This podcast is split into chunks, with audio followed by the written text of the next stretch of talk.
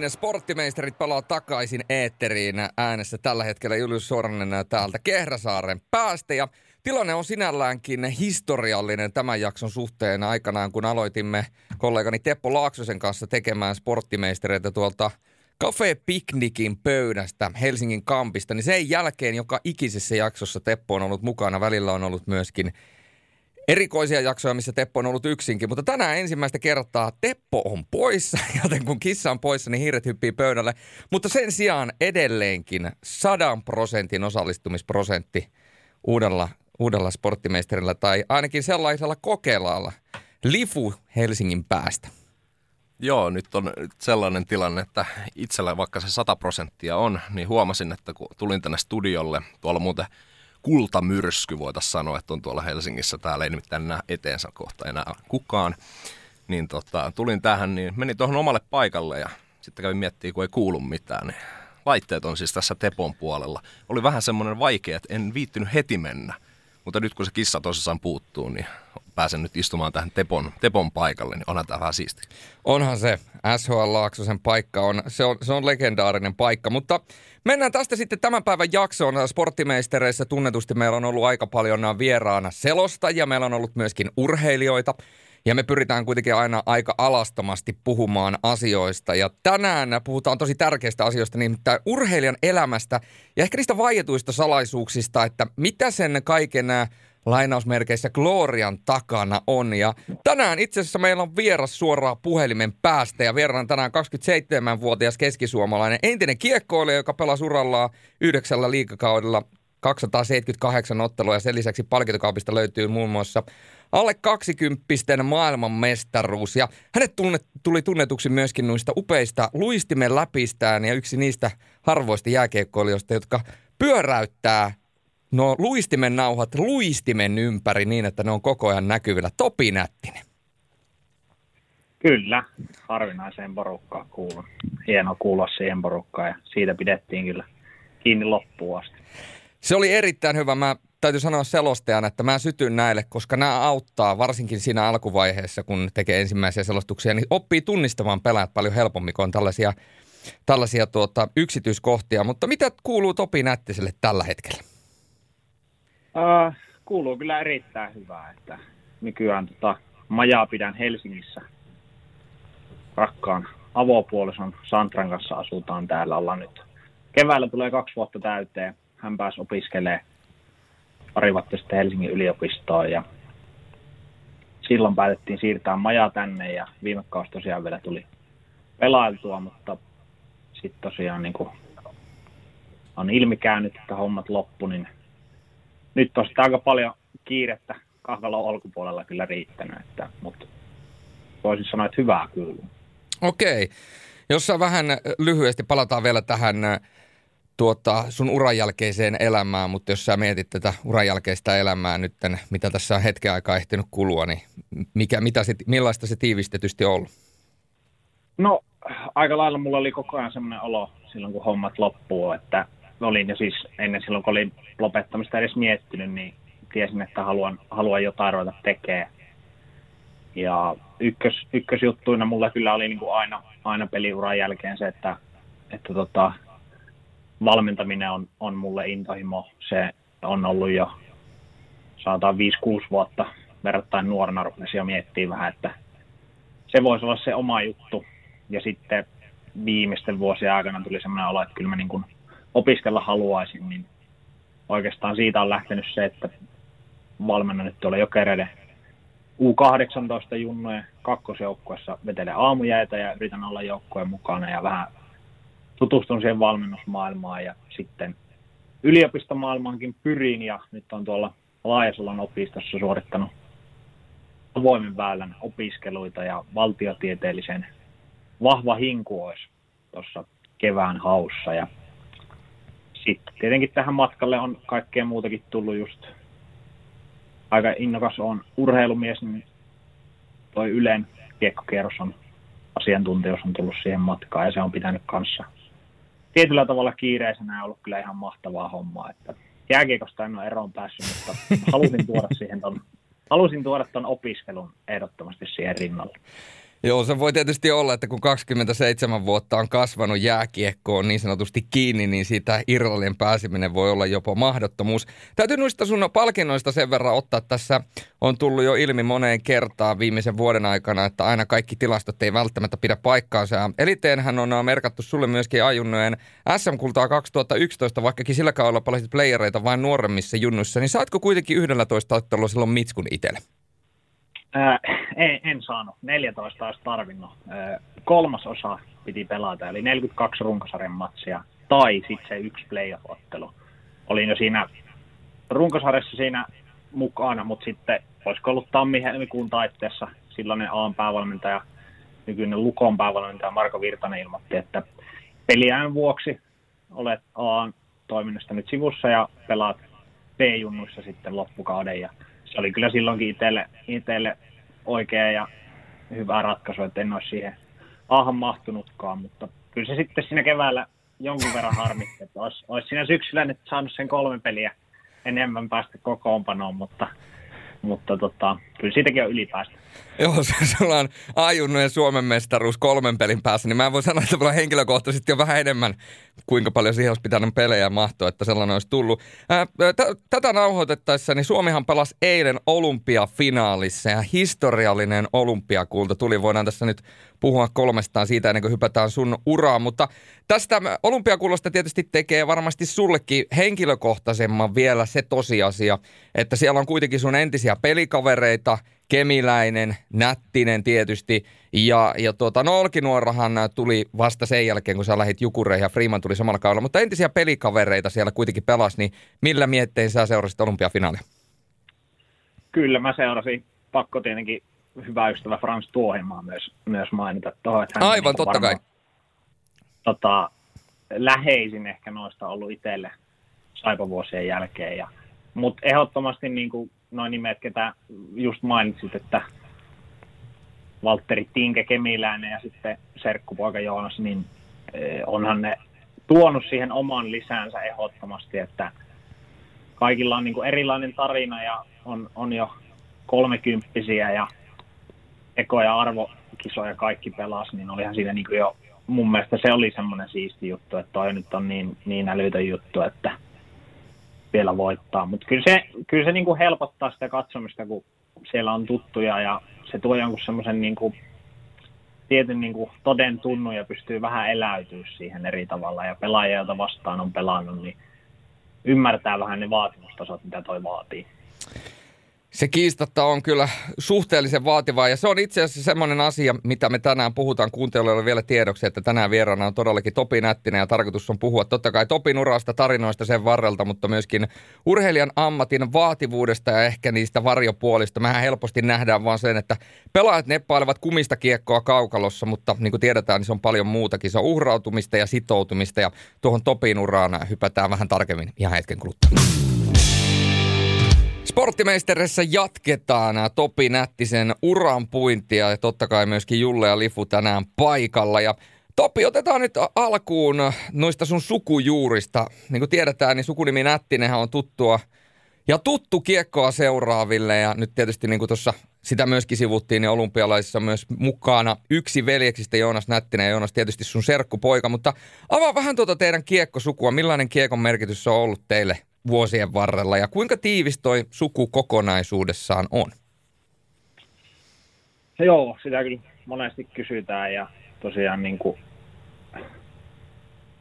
usein on veljeksi luutu, mutta tosiaan serkku on Joonakselle, Jussille ja Juliukselle, jotka on sitten keskenään kolme veljestä. Ja tota, kyllä ehkä semmoinen niin ensimmäiset muistikuvat, että pienenä on niin kuin, varsinkin noita vanhempia Joonas 91 ja Jussi 87 syntyneitä, että just semmoinen vähän vanhemmissa pelasi ja tuli, tuli iskän kanssa käytyä hallilla ja heidän pelejä niin tosi paljon sieltä C-stä, B-stä, A-sta tuli käytyä kattoa.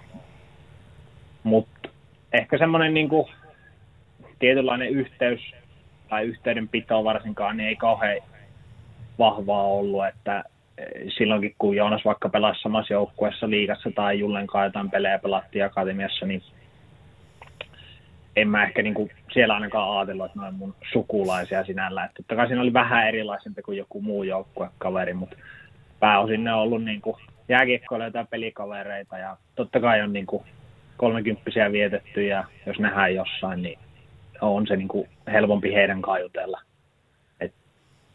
ei tarvi ihan niin kuin alusta aloittaa, mutta koen, että yhteys heihin ei mikään niin kuin älyttömän vahva varsinkaan niin kuin lapsena, lapsena ollut. Joo, jotenkin tällainen kuva mullekin on tässä vuosien saatossa piirtynyt. No mutta yksi asia, mihin aika voidaan sanoa, että tiivis yhteys sulla on, niin on tietysti Jyväskylä ja erityisesti Kortepohja näyttelee aika suurta osaa. Ja taitaa olla niin, että tästä jälkimmäisenä mainitusta myöskin äh, jonkinnäköistä tatuointia nykypäivänäkin löytyy. Avaa vähän Jyväskylän merkitystä sulle ja ta- tatuointia myöskin, jos näin haluat. Joo, Jyväskylä on kyllä niin kuin kotikaupunki ja äiti aina kysyy, että joko susta on tullut hesalainen. ei, ei, mutta kyllä hesalaista saa vaikka millä yrittäisi. Et kyllä Jyväskylä tulee, tuossa on niin, niin monta kaupunkia tullut nähtyä, että en varmasti siellä niin kuin lähtökohtaisesti tule asumaan ainakaan johonkin aikaa. Todennäköisesti tämä Helsinki tulee muodostua kodiksi, mutta Jyväskylä on kyllä aina erityinen paikka, varsinkin Kortepohjalla, missä niin kuin isäni asuu ja lapsuus ja koulut käyty ja alakentillä pelailtu, niin tota, silloin kun sinne pääsee lähinnä nykyisin jouluna ja jonain lomina ja muutamina viikonloppuina, niin kyllä siellä silti semmoinen olo, olo ehdottomasti on, että, että mä niin kuin koen olevani kotona. Ja tatuointi nyt oli semmoinen en nyt sano hetken päähänpisto, mutta semmoinen fiilis vaan tuli, että, että jotain muistoa mä haluan niin kuin Jyväskylästä ikuistaa ja on aina kartoista tykännyt, niin en, en tiedä mistä se johtuu, mutta siinä oli sitten helppo, helppo jotain tekstiä yhdistää, niin sitten mun mielestä 407440 on vaan hyvin rimmaa ja kortepohja näytti hyvältä iholla, niin, niin tota, halusin, halusin kyllä niin kuin juuriani silleen, silleen tota, ikuistaa, mutta et, nykyään se on enemmän semmoinen niin kuin ajatuksissa ja muistoissa, mutta kyllä, kyllä Jyväskylällä erittäin iso merkitys on. Niin ja kyllähän Kortepohjassa semmoinen tietynlainen katuuskottavuus on, että ne, jotka on rap-musiikkia kuunnellut, niin sielläkin on saattanut Kortepohjaan törmätä. Että kyllä, kyllä siinä semmoinen niin kuin, siinä tietynlainen kaiku on kuitenkin. On ehdottomasti joo, eihän se niin kuin, mitään pois muilta Jyväskylän kaupunginosista, mutta kyllähän Kortepaista on niin kuin, sieltä voi jokainen kelailla niitä lyriksejä, mitä Kettomassa on esimerkiksi etunenässä ja moni, moni muukin paikallinen huipputekijä, niin Kortepohjan huutseilla niin sanotusti, niin tota, onhan se siistiä, kun ymmärtää ja tajuaa ja on ne paikat, mitkä siellä on. Ja sitten myös ehkä monelle ulkopaikkakuntalaiselle, mitä on vanhempia ihmisiä tavannut, niin yllättävän usein ihmiset on esimerkiksi Kortepoissa asunut, kun siellä on ylioppilaskylä ja älytön määrä opiskelija-asuntoja, niin tullut ihmeellisiäkin yhteyksiä, että joku on asunutkin Kortepoissa, niin silleenkin ihan hauskaa tarinoita saanut kuulla. Mulla on ihan samanlaiset fiilikset nuoruusvuosilta Rovaniemestä, mutta tota, toisaalta se, joka teki Rovaniemeä kaikista eniten tunnetuksi tulenkantajat, niin menee jo oikeastaan sellaiseen hashtag Jonnet ei muista kategoria, että se on ehkä parempi, että jätetään Soppa Hannipaali kumppani tästä keskustelusta sen enempää mainitsematta. Mutta äh, jos mennään nuihin ihan pelihommiin, niin, niin tuota, äh, Lifu voisi oikeastaan ottaa tästä koppi. No joo, eli tota, mennään sinne ihan alkuaikaan. Niin mikä on sun ensimmäinen muisto jääkiekosta? Uh, kyllä se varmaan on, on niin kuin, kyllä mä semmoisen, mä muistan mun ensimmäisen pelin ja ensimmäiset reenit Viitaniemen Montussa. Muistan eka treenit, mulla oli semmoinen TAK 5-merkkinen punainen maila. Meni 92, mä 94 syntynyt, 92 syntyneiden kanssa reeneihin syksyllä. En vaan malttanut odottaa, että pääsen tota, oman ikäisten kanssa, niin iskä oli pakko vie sitten vähän nuorempana mut sinne. Ja, öö, ekaan pelin muistan kans Viitaniemen Montossa.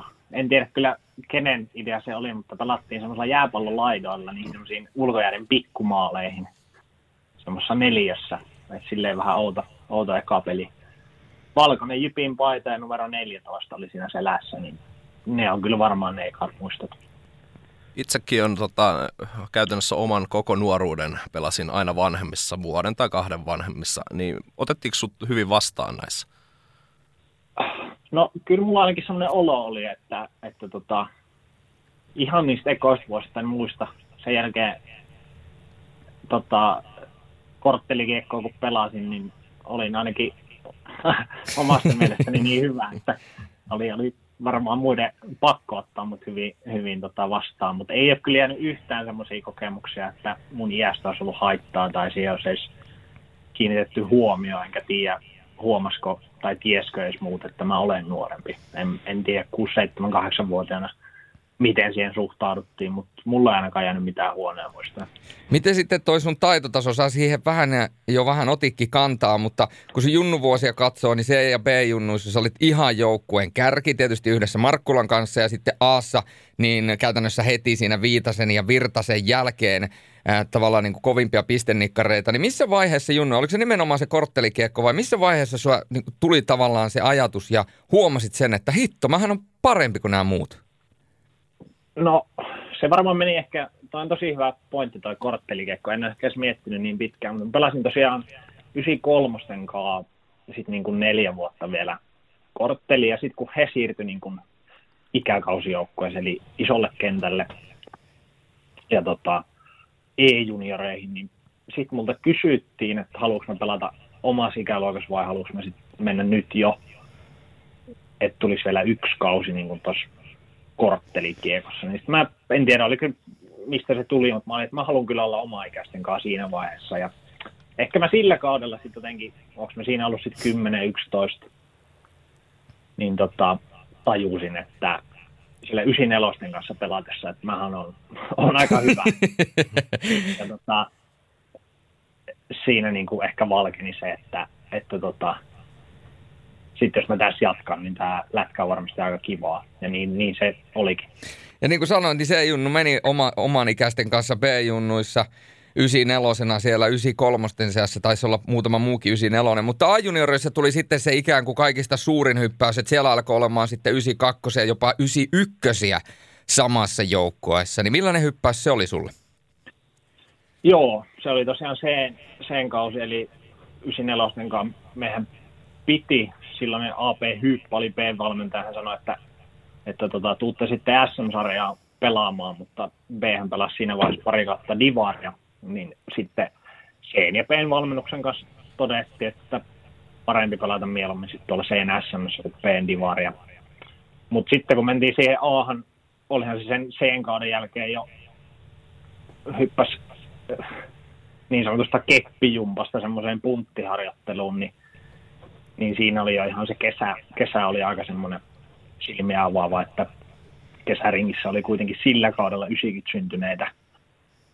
Ja silloin sai vähän maistaa sitä, niin kuin, mikä kyllä oli sitten taas sille seuraavalle A-kaudelle, kun olin, olin häkkipäänä, niin kuin vanhempana häkkipäänä, viimeinen B-junukausi, niin kyllähän siinä oli niin kuin, ties mikä se A-sarja on ja ties valmennuksen ja ties toimintatavat ja sitten oli itse ymmärtänyt sen harjoittelun merkityksen, niin tuossa iässä oli fyysisesti tullut riittävästi, että pärjäs, pärjäs sitten niin kuin sanoit 91 kaa, niin mulle se oli vaan enemmän just semmoinen, että jos mä pärjään 91 kaa, niin mä pärjään kyllä kaikkeen kaa, että ettei niin kuin oikeastaan siinä nyt ollut mitään, mä tiesin kyllä tasan tarkkaan, on niin tilasta niillä, että kuka on minkäkin ikäinen, mutta mulle sitä sai enemmän vaan voimaa, että mä niin kuin pystyin niiden kanssa pelaamaan, että en mä ainakaan mitenkään itteni pieneksi kokenut. Tämä tilastoniilo-asia, tämä on itse asiassa hauska. Me ollaan sitten Topi sun kanssa tuolla jos, joskus tuolla ihan halleillakin puhuttu, niin otetaan siitä myöhemmin vielä kiinni. Se on ihan mielenkiintoinen, mielenkiintoinen asia, mutta sä puhuit nimenomaan siitä, että sä tiesit, että sä pärjäät – myöskin vanhempien kanssa. No yleensä silloin, kun saat ikäluokkassa parhaimmistoa, niin yleensä silloin myöskin lankeaa kunnia ja samalla vastuu edustaa Suomen nuorten maajoukkueessa. Ja toki siellä U16 maajoukkueessakin sulla on otteluita, mutta jos lähdetään siitä U17, silloin olympiafestivaaleilla hopea ja silloin samassa joukkueessa pelasi muun muassa Teo Teräväinen ja Arturi Lehkonen, niin ää, varsinkin tuosta Teräväisestä, joka oli silloin jo kuitenkin artistipelaaja, niin sanottu sählyteuvo, niin näkikö näistä poista silloin, että joku päivä NHL kutsu? No, kyllähän tietysti pelaajista. Kyllä mä, niin kuin, jos Teuvo nyt varsinkin ottaa kiinni, niin kyllähän niin kuin, todellakin artisti oli ja, ja tota, oli kyllä jotenkin, en mä tiedä. Oli mahtava seurata. Meillä oli Tapola Jussi silloin 16-18, niin jokseenkin vannoutunut tapparalaiseen urheilijakulttuuriin. Jo silloin oli vähän niin kuin siirtymässä, vaikka silloin vielä Hämeenlinnassa alkuvuosina vaikutti, niin tota, kyllähän ne vähän törmäyskurssilla siinä oli, mutta Teuvo oli vaan niin, niin, niin hyvä pelaamaan, että mä en ole kyllä, mä en ole toista niin kuin nähnyt. Että on, on taitavia pelaajia nähnyt, mutta se oli kyllä, että häntä oli vaan pakko peluttaa, mutta kyllä mä silti, kun hän NRiin lähti, niin mä en ajatellut, että se niin kuin tolla tasolla. Mä ajattelin, että se tulee pelaa siellä ihan varmasti, mutta se on nyt tehnyt tuommoisen uran ja Stanley Cup tuli jo niin aikaisin, niin rehellisesti mä en ajattelu, että se urheilullisuus riittäisi siihen, mutta varmasti hän on siinäkin ottanut askeleita ja parhaissa pelaajissa on se mahtava juttu, että nehän sopeutuu ihan mihin vaan, niin mun mielestä Teuvo on elävä esimerkki, että mitä sopeutumiskyky urheilussa tarkoittaa. Tuleeko sulla jotain yksittäistä vaihtoa tai yksittäistä tilannetta mieleen, milloin sä oot esimerkiksi katsonut sieltä vaihtoaitiosta, kun Teuvo on lähtenyt kiekon kanssa ja pistänyt koko toisen viisikon nippuun tai joku tällainen, kun sä tavallaan katoit ja jäit suuakin miettimään, että hitto, kuka toi jätkä on? No joo, siis silloin kun hän tuli, niin oli vaan se pohjalla leiriltä se lähti, että silloin pelattiin finaalis. Hän oli voittajajoukkossa, me hävittiin. niin hän tota, jäi, jäi mieleen ekan kerran, ja sitten tietenkin tuo nimi, nimihän nyt jää kaikille mieleen. Mutta kyllä mä sanoin, että siellä ensimmäisillä hyökkääleireillä U16, niin mä olin jo silleen, että tämä on niinku eri liigasta tämä kaveri. Että siinä oli vain joku semmoinen pehmeä tatsi, ja sitten mistä hänen kohdalla ehkä, ehkä ei puhuta niin paljon, se terän käyttö ja niin kuin liuku, kyky liikkua.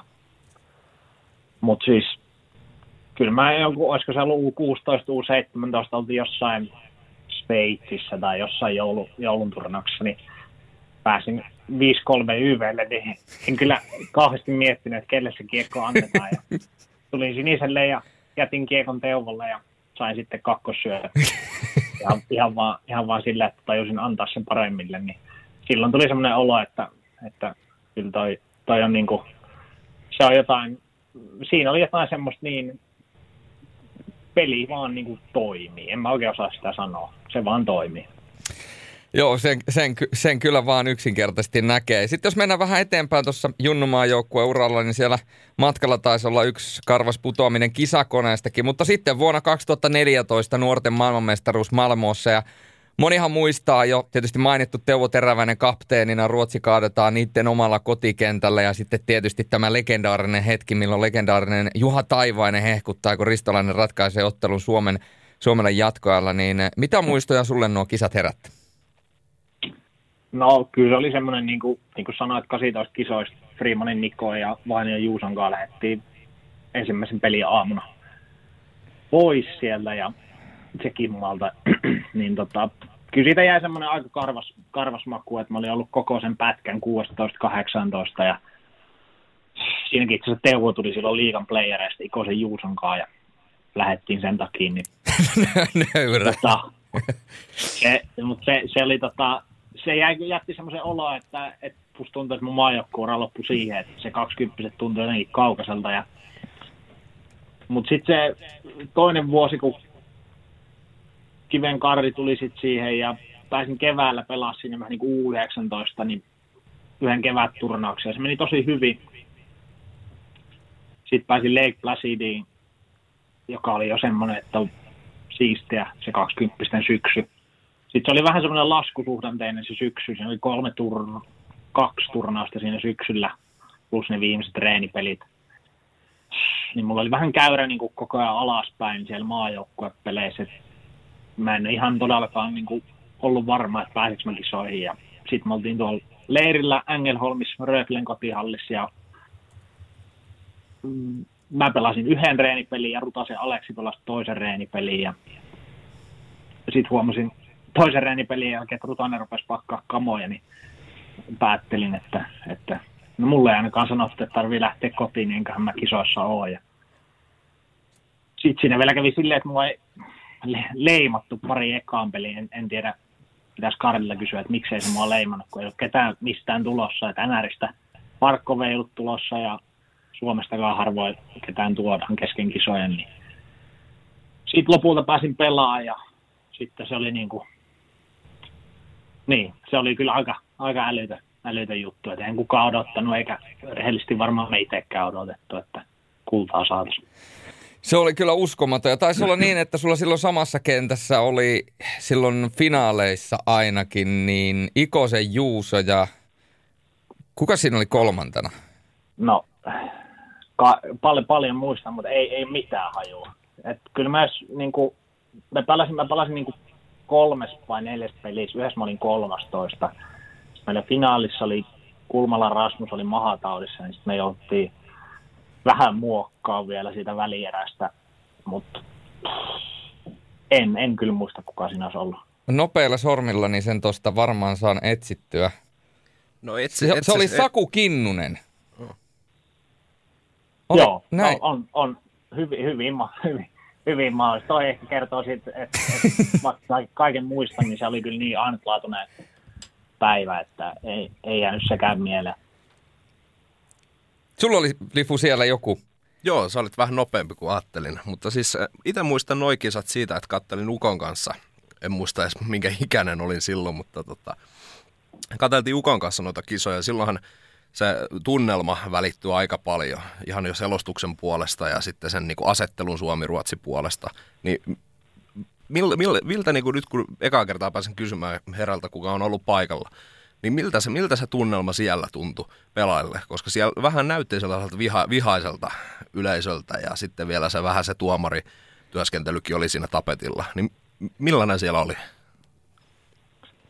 Siellä oli kyllä ihan, ihan niin kuin mahtava. Siinä oli välierä Kanada, 8000 kanadalaista ja päästiin vähän fiilistelemään, että jos tämä mökki olisi täynnä semmoinen Hartwall kokoinen olisiko sille joku 12-13 tonnia ollut sitten finaalissa, niin kyllähän se oli, kun meni alkuveryttelyyn, niin ei, ei mä niinku, no ei varmaan ikinä tuu, tuu enää tuommoista tommoista todellakaan, koska en pelaa, mutta siis se oli semmoinen, että niinku, yleensä lämmittelen tosi huolella, niin mulla oli koko päivän semmoinen olo, ja sitten tuli jo sinne hallille ja vähän siellä kuiva lämmitteli käytävillä ja katteli vähän sinne yleisöön, niin se oli jo puolitoista tuntia ennen niin aika täynnä ja sitten jäälämmöille, niin se oli ihan täynnä ja sitten jotenkin se keltainen meri, niin kyllähän se oli niin kuin, en mä, en mä oikein osaisi kuvailla. Mulla on sellainen olo, että ne tuomarijututkin oli semmoisia kolmannessa erässä, että kyllä se ärsytti ja oli vähän semmoinen, mutta mulla oli vähän semmoinen niin isomman meininki, että no totta kai tämän kotiyleisön edessä tämä menee näin, että nyt tämä vaan niin on kestettävä. Eikä mä kyllä rehellisesti, kun mä siinä kolmannessa erässä, kun ne tuli tasoihin, niin en mä kyllä uskonut, että me se hoidetaan, jos mä rehellinen oon. Että mä oltiin niin kilppari vedetty siihen, mutta onneksi oli väärässä. onneksi olit, olit. Ja hei, niistä kisoista muuten, niin silloinhan toi Conor McDavid hän otti, otti silloin ensiaskeleitaan nuorten maajoukkueessa. Eikö se näin, näin ollut? Et täytyy vielä kysyä, koska tuota, kuitenkin puhutaan maailman parhaasta tai joku, joku voi sitten alkaa debatoimaan, niin ainakin maailman top kolme pelaajasta maailmassa. Niin tota, minkälaisen muistot sulla on nuoresta Conor McDavidista niistä kisoista vai muistuuko mies mieleen? Joo, kyllä mä muistan siinä, se oli itse se reenipeli Kanadaa vastaan, missä pelasin niin ennen kisoja, niin tota, silloin niin kuin, hänestä oli jo vähän juttuja, oliko hän silloin Riipokin kanssa tehnyt, tehnyt diilit ja seuraava Crosby.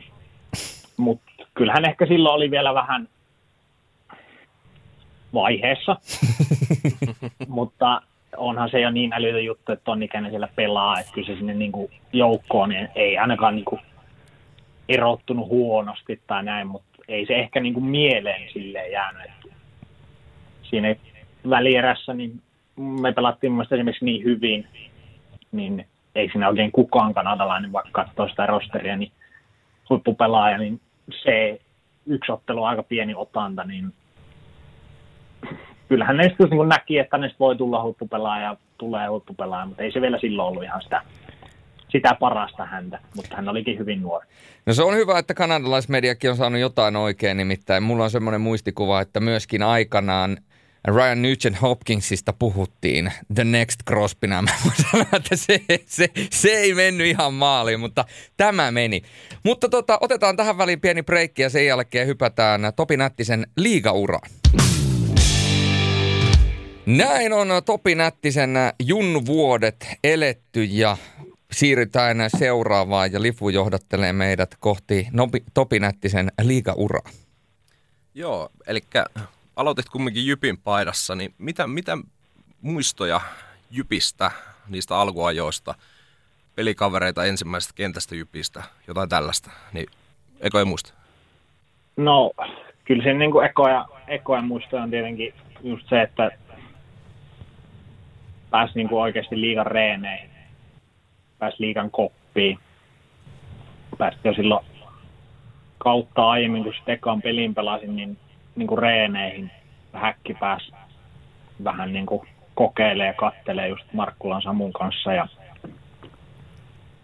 silloin tuli jo semmoinen olo, että tämä, tämä on jo tosi siistiä ja sitten se, ehkä se sitten liikaura kuitenkin eka matsi on se, mikä, mikä jäi. Et mä olin siinä Euroopan trofia pelannut ja vähän reenannut, ja, mutta virallinen liigamatsi sitten, se on mun mielestä hyvä, hyvä tarina, kun se tavallaan pääsi tulee yllättää, että mä olin aamu koulussa ja, ja sitten oli tullut puhelu Aho Jyrkiltä, joka oli liikan valmentaja tai useampikin puhelu ja Ahvejärven Jusulta, joka oli silloin akatemian päävalmentaja ja siinä sitten niin nohevana koululaisena en kuitenkaan kesken tunnin ollut puhelimeen vastannut, vaan vastasin vasta tunnin jälkeen, että, että pääsitkö hallille, että mahdollisesti illalla olisi Helsingissä jokerit vastassa ja Ramsey Abid oli silloin vatsataudissa tämän niminen pelaaja ja meni sitten hallille ja Aho sanoi, että odotellaan vielä puoli tuntia, että syöt tossa ja pakkaa kamat ja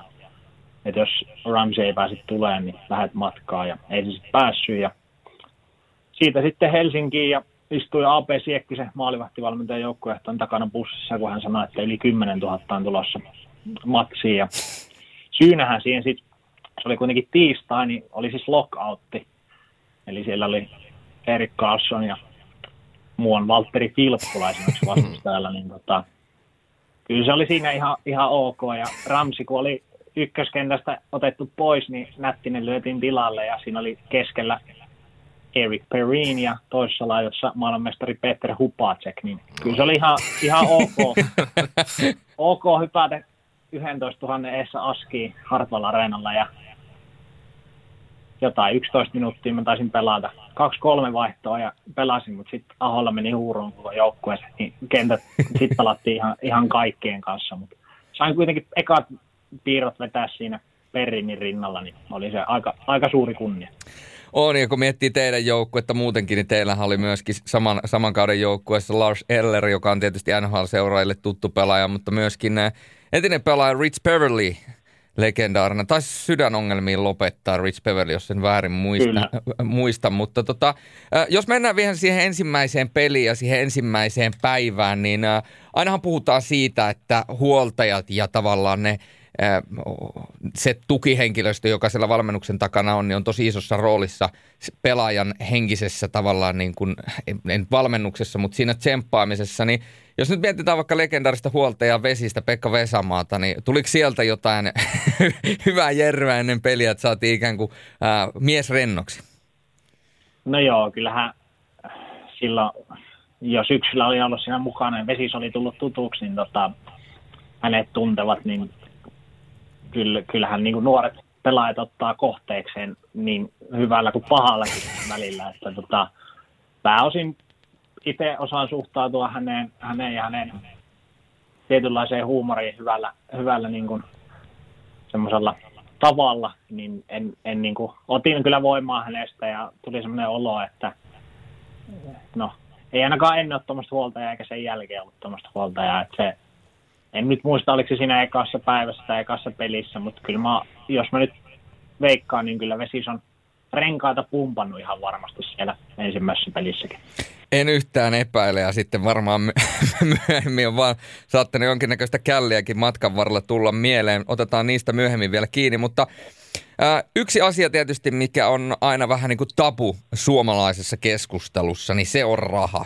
Mutta kun totu, totuutta katsotaan silmiin, niin jääkiekko, jääkiekko ammattilaisuus on myöskin pelaajille raha reikä tavallaan, että se antaa sitä rahaa ja se tuo, luo sitä tietynlaista turvallisuutta ja sen takia myöskin monet suomalaispelaajat lähtee Venäjälle pelaamaan tai jonnekin muualle, nyt nykyään myöskin Ruotsiin, Sveitsiin, että sitä rahaa saadaan. Niin missä vaiheessa sä huomasit jääkiekkoilijana, että nyt tulee rahaa sen verran, että, että tähän, tähän on ammatti ja vieläpä kannattava sellainen?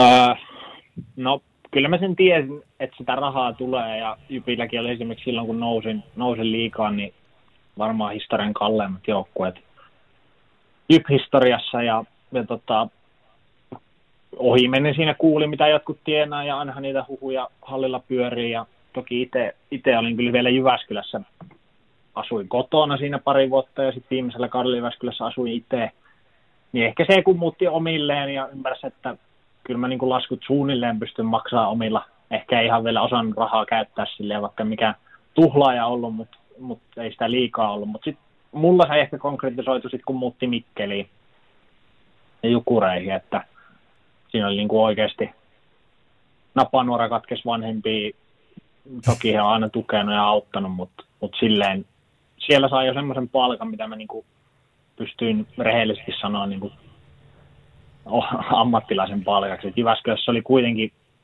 enemmän ja vähemmän junioripainotteisia diilejä, että ei siellä vielä ihan niin kuin oikeasti sitten tienannut.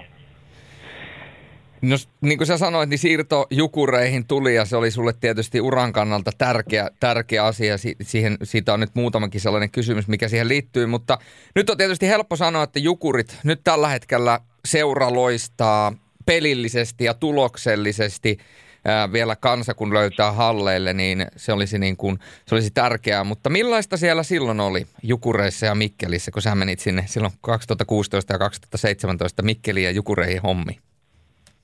Äh, no silloin oli kyllä todella siistiä, että pääsin, olin, olin itse halunnut Jyväskylästä pois, että peliaikaa ei ollut tullut ja keväällä selvisi, että Duffo olisi kiinnostunut, niin hän oli kuitenkin silloin Jyväskylässä iso nimi ja on tietenkin edelleen, mutta hän oli mestaruuden voittanut ja äh, oli niin kuin semmoinen hahmo, mitä hän on nytkin, mutta varsinkin silloin niin oli ensinnäkin tosi siistiä ja mielenkiintoista päästä niin kuin hänen joukkueeseen ja sitten se eka liikakausi, kauhean hype, niin kyllä mä, niin kuin, mä tykkäsin. Siellä oli nuori joukkue hyvällä höystöllä, kokeneempia ja meillä oli mun tosi siistiä.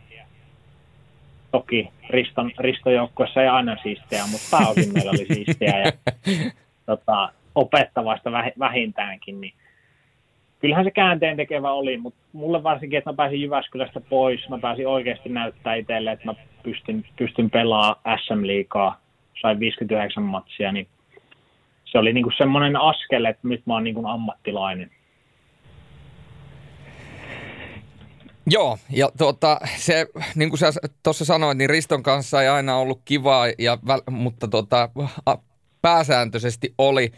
Ja tota, siihen liittyy myöskin sellainen tarina, että nykyinen Jukureiden päävalmentaja Olli Jokinen, niin sehän kertoo, kertonut aikanaan tätä tarinaa hänen äh, ja Mike Keenanin puhuttelussa, missä oli ilmeisesti, oliko polkenut polkupyörää ja sitten siinä oli näytetty jotain tilannetta, missä Jokinen oli väistänyt kiekkoa, koska oli pelännyt, että ei sieltä tule Scott Stevens ja tyyliä ja hänen ylieneen, jotka muistaa Scott, Scott Stevensin pelityylin, niin tietää, että nykypäivänä niin ei pelaisi peliäkään, peliäkään sillä tyylillä, että se oli, se oli niin kuin kävelevä murha siellä kentällä. Mutta sulla oli ilmeisesti myöskin vähän samanlainen keskustelu Duffan kanssa jukuriaikoina. Joo, kyllä mä muistan, mä siinä reenipeleissä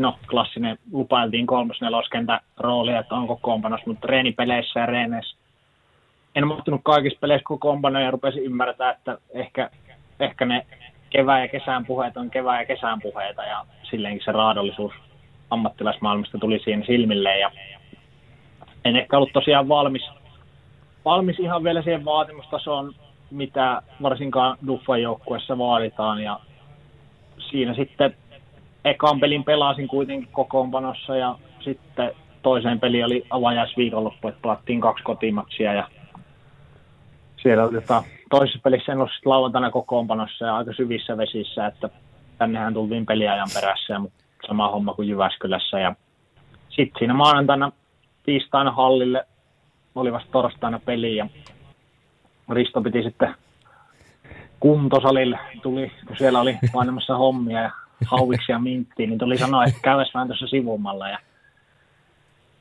sanoi, että, että ei, ei ole tyytyväinen, että nyt, nyt voit niin tehdä valinnan tässä uran suhteen, että haluatko jatkaa tota,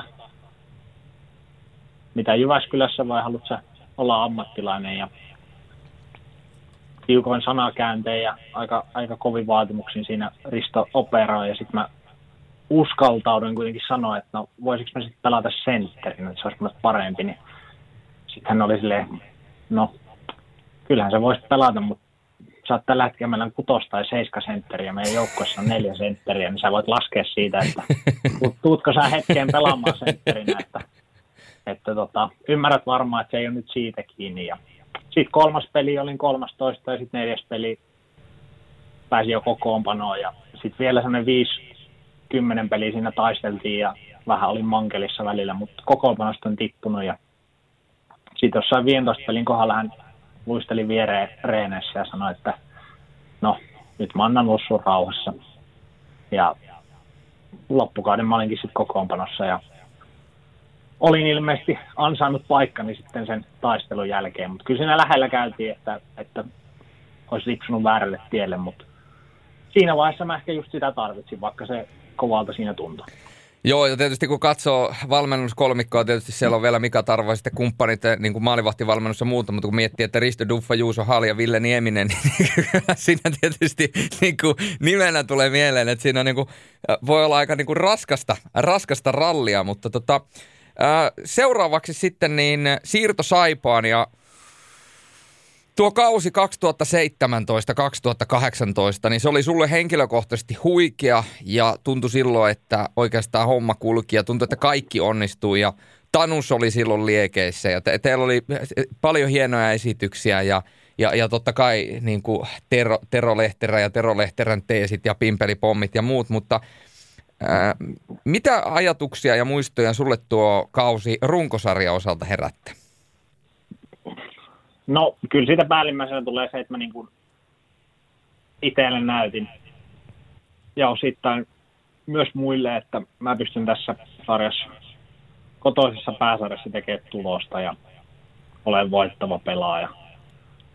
Oli tosi mukava mennä kentälle. Ties, että homma, homma sujuu ja peli oli siistiä ja semmoinen fiilis flow, ei, ei, niinku, ei sitä, sitä floatilaa sille SM-liigassa oikeastaan muuten saanut kuin yksittäisissä peleissä, mutta siinä jos tuli kaksi kolme huonompaa peliä, niin ei, ei se niinku kaatunut. Et se oli, se oli niinku siistiä hypätä hallille ja mennä hallille, kun tiesi, että homma toimii. Ja joukkueenkin taisteltiin loppuun asti siitä kuudennesta sijasta, niin oltiin kuitenkin pääosin voittava joukkue ja silloin taidettiin tehdä pisteputkiennätys vai voittoennätys Saipassa, että kymmenes pelissä pisteelle putkeen. Ja, et siinä oli kyllä hyvä pöhinä silloin. Joo, muistan kyllä erittäin hyvin, hyvin tuon kauden ja, ja tietysti sulle, niin kuin sanottua, niin onnistunut 60 peliin tehopisteet 14 plus 28, eli 42 pinnaa ja yhdeksän pinnaa eroa toiseksi tulee se Joonatan Tanukseen ja sinne jäi taakse muun muassa Elmeri Kaksonen, joka pelasi silloin kuitenkin erinomaista kiekkoa. Cody Kunik, joka nyt ei varmaan liikakiekon pelaajille tai liikakiekon seuraajille hirveästi esittelyä kaipaa Ahti Oksanen ja näin päin pois. Ää, kova, kova joukkue, joka tietysti sitten sun johdolla niin meni aina sitten playereihin asti. Ja playereissa ensin pelikanssia vastaan tuo tiukka 2-1-sarja ää, siitä jatkoon. Ja sitten se eeppinen sarja TPS vastaan. Ja tähän on niin kuin mun mielestä sarja, mikä kuuluu mulle tietyllä tavalla liikan klassikoihin. Ensin pari maalia tai pari maalin peliä, toinen taas mennä jatkoajalle, jotka te hävisitte. Ja sitten se täydellinen ulospuhallus 7-0 tukkaa Gatorade Centerillä, sarja 3-0 TPSllä. Muistaakseni mitä joukkue kävi tuolloin läpi? Kuitenkin onnistunut kausi, molemmat, monet pelaa elämänsä kautta ja sitten kahden todella tiukan pelin jälkeen yhtäkkiä tulee yksi todella heikko peli ja sarja on käytännössä siinä vaiheessa tuntuu, että se on melkein ohi. Joo, kyllä se oli, se oli ihmeellinen, ihmeellistä kolme peliä kyllä. Et, et kyllä me nyt kahden ekan pelin jälkeen oli, oli harmittiin tosi paljon. Mutta ne loi uskoa, että tämä on ihan maalin päässä ja me näytettiin, että, että me pystytään haastaa. Sitten ehkä se kolmas peli oli semmoinen, että siinä varmaan tuli kuitenkin kolme neljä nollassa tuli semmoinen olo jo, että et no, ei se tästä kääntynyt, mutta mulla ainakin henkilökohtaisesti jäi semmoinen olo pukkukopista esimerkiksi toisella erätauolla, kun oliko se jo siinä 5-6-0 siinä vaiheessa, että, että ei, ei tämä niinku viimeiseksi reissuksi Turkuun jää. Että kyllä me tuolla vielä tullaan käymään. Et se fiilis oli niin hyvä, että sitten se kolmas erä nyt vaan pelattiin alta ja sitten musta tuntuu, että me niinku päätettiin, että kyllä tämä vaan tästä kääntyy. Että oli ollut niin tiukkoja pelejä, että se playereissa joskus voi jättää se homma niinku tietyllä tavalla kesken yhdessä pelissä ja sitten panostaa seuraavaan, niin musta tuntuu, että joukkue teki sen, mutta samalla kun se tehtiin, niin ymmärrettiin, että sitten seuraava pelihän on sääntöjenkin puitteissa pakko voittaa. Niin tota, se, se kyllä onnistui siinä, että kyllä me rullattiin neljällä kentällä se ihan rauhassa ja ei siellä mitään paniikkia tai turhautumista mun mielestä ollut. Joo, toi on mielenkiintoinen näkökulma toi, että voidaan jättää kesken. Toi, mullahan esimerkiksi, kun selostin tuossa kesällä, niin sulkapalloa, puhuin sulkapalloammattilaisten kanssa ja sitä, niin kuin, sitä ajatusmaailmaa, niin sulkapallossa, kun se on niin kuin kahdesta erävoitosta mennään – mennään niin kuin jat- jatkoon tai voitetaan peli, niin siellä jotkut ammattilaiset saattaa tehdä sitä, että jos se ensimmäinen erä menee vihkoon tai, tai olet voittanut ensimmäisen erän ja toinen erä on menossa vihkoon, niin ei kuluta ikään kuin omaa energiaa siihen, jos tietää, että tämä on käytännössä mahdoton kääntää, antaa sen vaan niin kuin lipua ja kaikki fokus sitten siihen seuraavaan. Ja niin kuin sä sanoit, niin tämä kyseinen äh, mentaliteetti toimi teillä, koska te voititte nelospelin kotona, sitten voititte vitospelin Turussa – ja sitten kutospeli. Ja, ja, se, ja se, se on varmaan kuuluu tähän kategoriaan, mitä säkään et varmaan ihan hevillä unohda.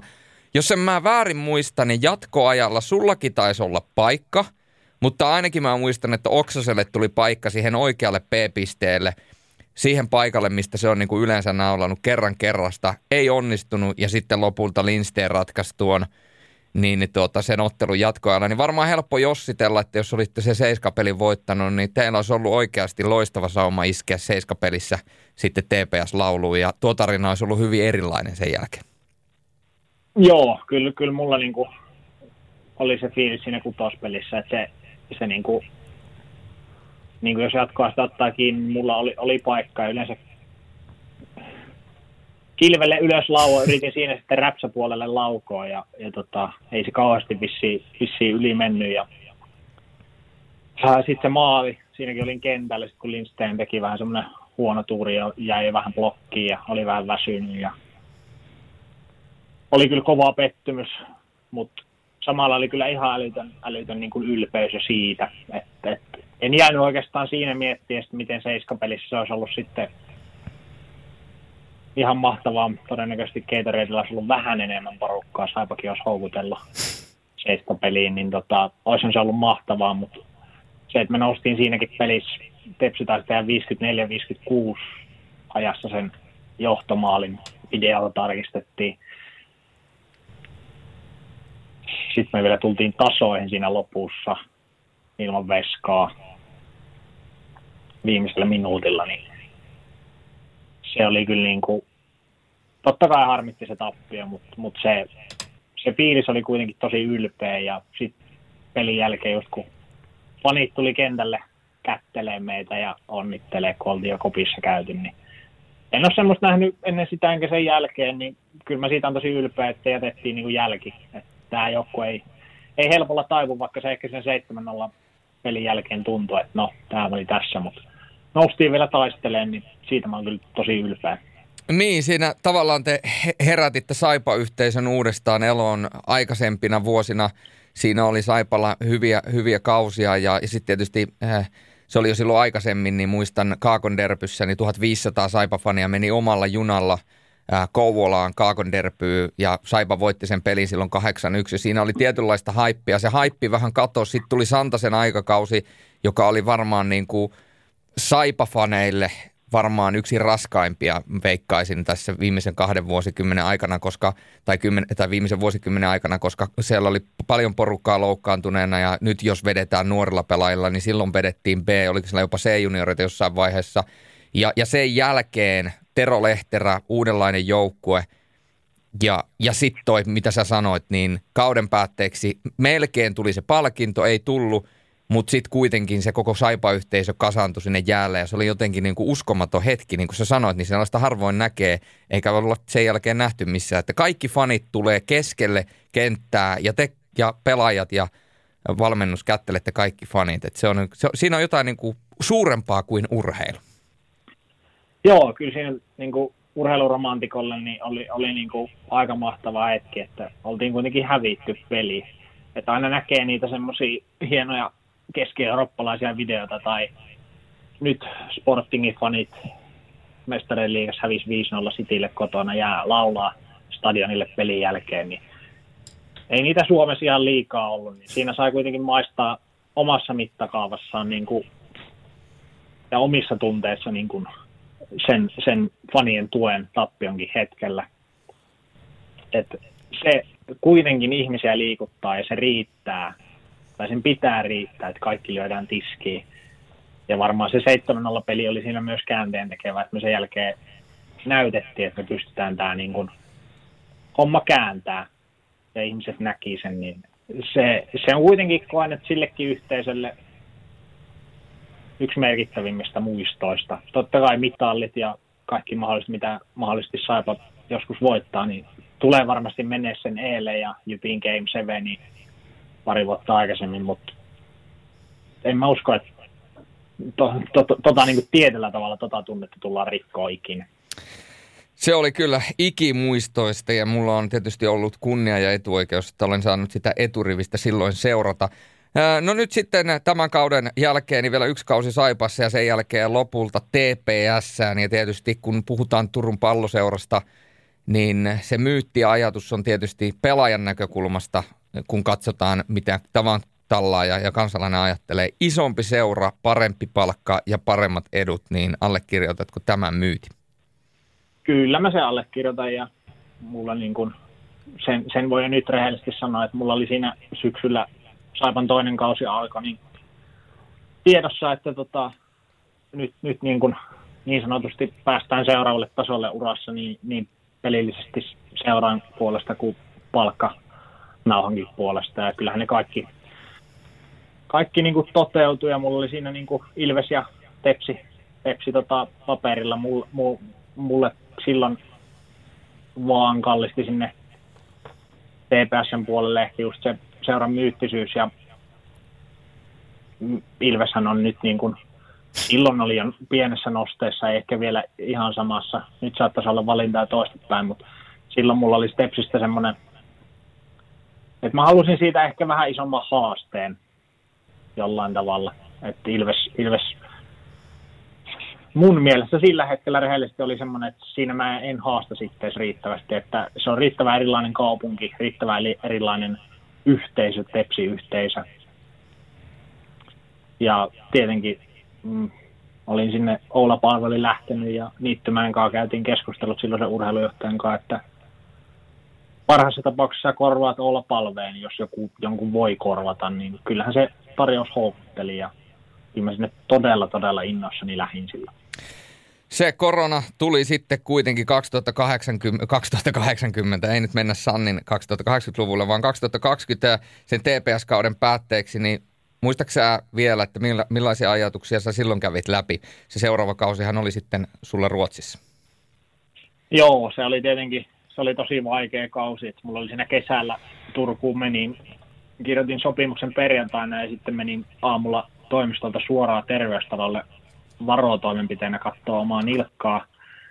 tai minä sitä katsonut, vaan lääkäri katsoi ja sitten tota, selvisi, että leikkaus vaaditaan ja siinä meni kaksi kuukautta sitten kuntouttaisi kuukauskepeillä ja leikkaus tuli ja oli vaikea lähteä kauteen. Sai itteni kuitenkin kuntoon ja oli elokuussa ja ihan normaalia. Sitten neljäs, viides peli loukkaannuin.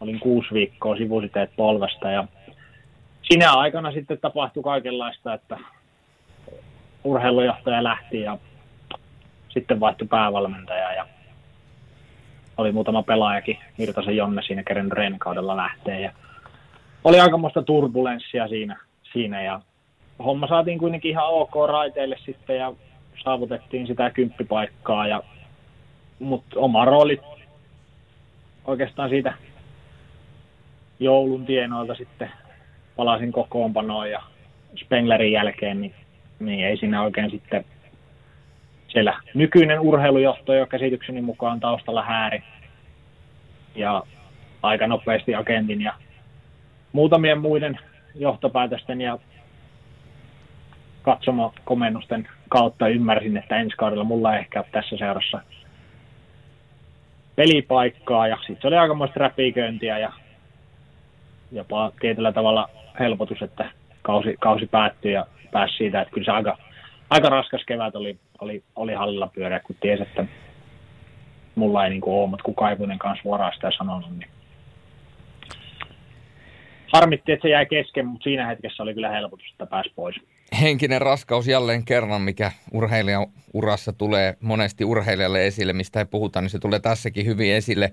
Ää, niin, siellä kausi TPS, niin kuin sanoit, niin kaikkien niiden vaikeuksien jälkeen lopulta vain 37 ottelua, eli, eli vähän yli puolet kaudesta vaan sitten pystyt pelaamaan. Ja seuraavaksi kaudeksi sä päädyit sitten Vitahestensiin ja Itä-Götamaalle Nordköpingiin, niin, niin tota, millainen kokemus sulla oli Hoki Alsvenskan ja taas toisaalta sitten kun se loppukausi sitten meni Tapparassa, niin mitä se loppukausi Tampereella sulle tarjosi?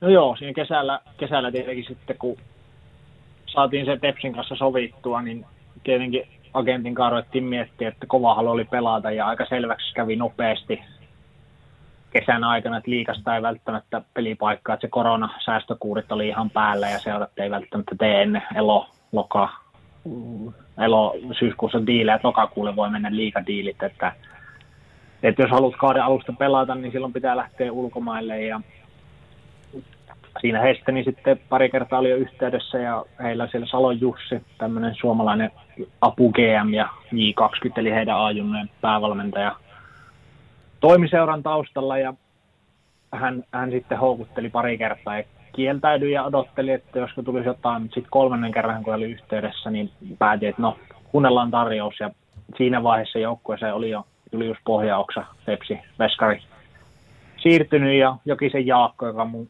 ystävä Jyväskylän ajoilta ja hyvä joukkuekaveri ja tosi upea tyyppi, niin halusin sitten oikeasti kuunnella, että jos nämäkin kaverit on sinne päätynyt, niin, niin tota, katsotaan. Ja sitten aika nopeasti tuli sellainen olo, että rooli, rooli on iso ja suuri ja ykkössentteriksi ja seura edelliskaudella oli ollut hyvä noste, niin ajattelin, että aina haluan Ruotsissa jollain tasolla, mua ei niin kuin KHL tai Sveitsi helppo sanoa näin, kun ei ole nähnyt niitä nollia tuossa omalla näytöllä, että miksi ei ole kiinnostanut, mutta Ruotsi oli semmoinen aina mulle pikkupojasta. Kanal Plusalta katsottiin Isken kanssa niin maajoukkueturnaukset mukaan lukien, niin ollut semmoinen tavoite, niin sitten mä ajattelin, että no, ehkä, ehkä tämä voi ollakin tosi hyvä. Ja siellähän lähti homma sitten ihan, ihan ok käyntiin ja meillä oli niitä NHL-lainoja ja oltiin sarjassa kuuden sijaan ja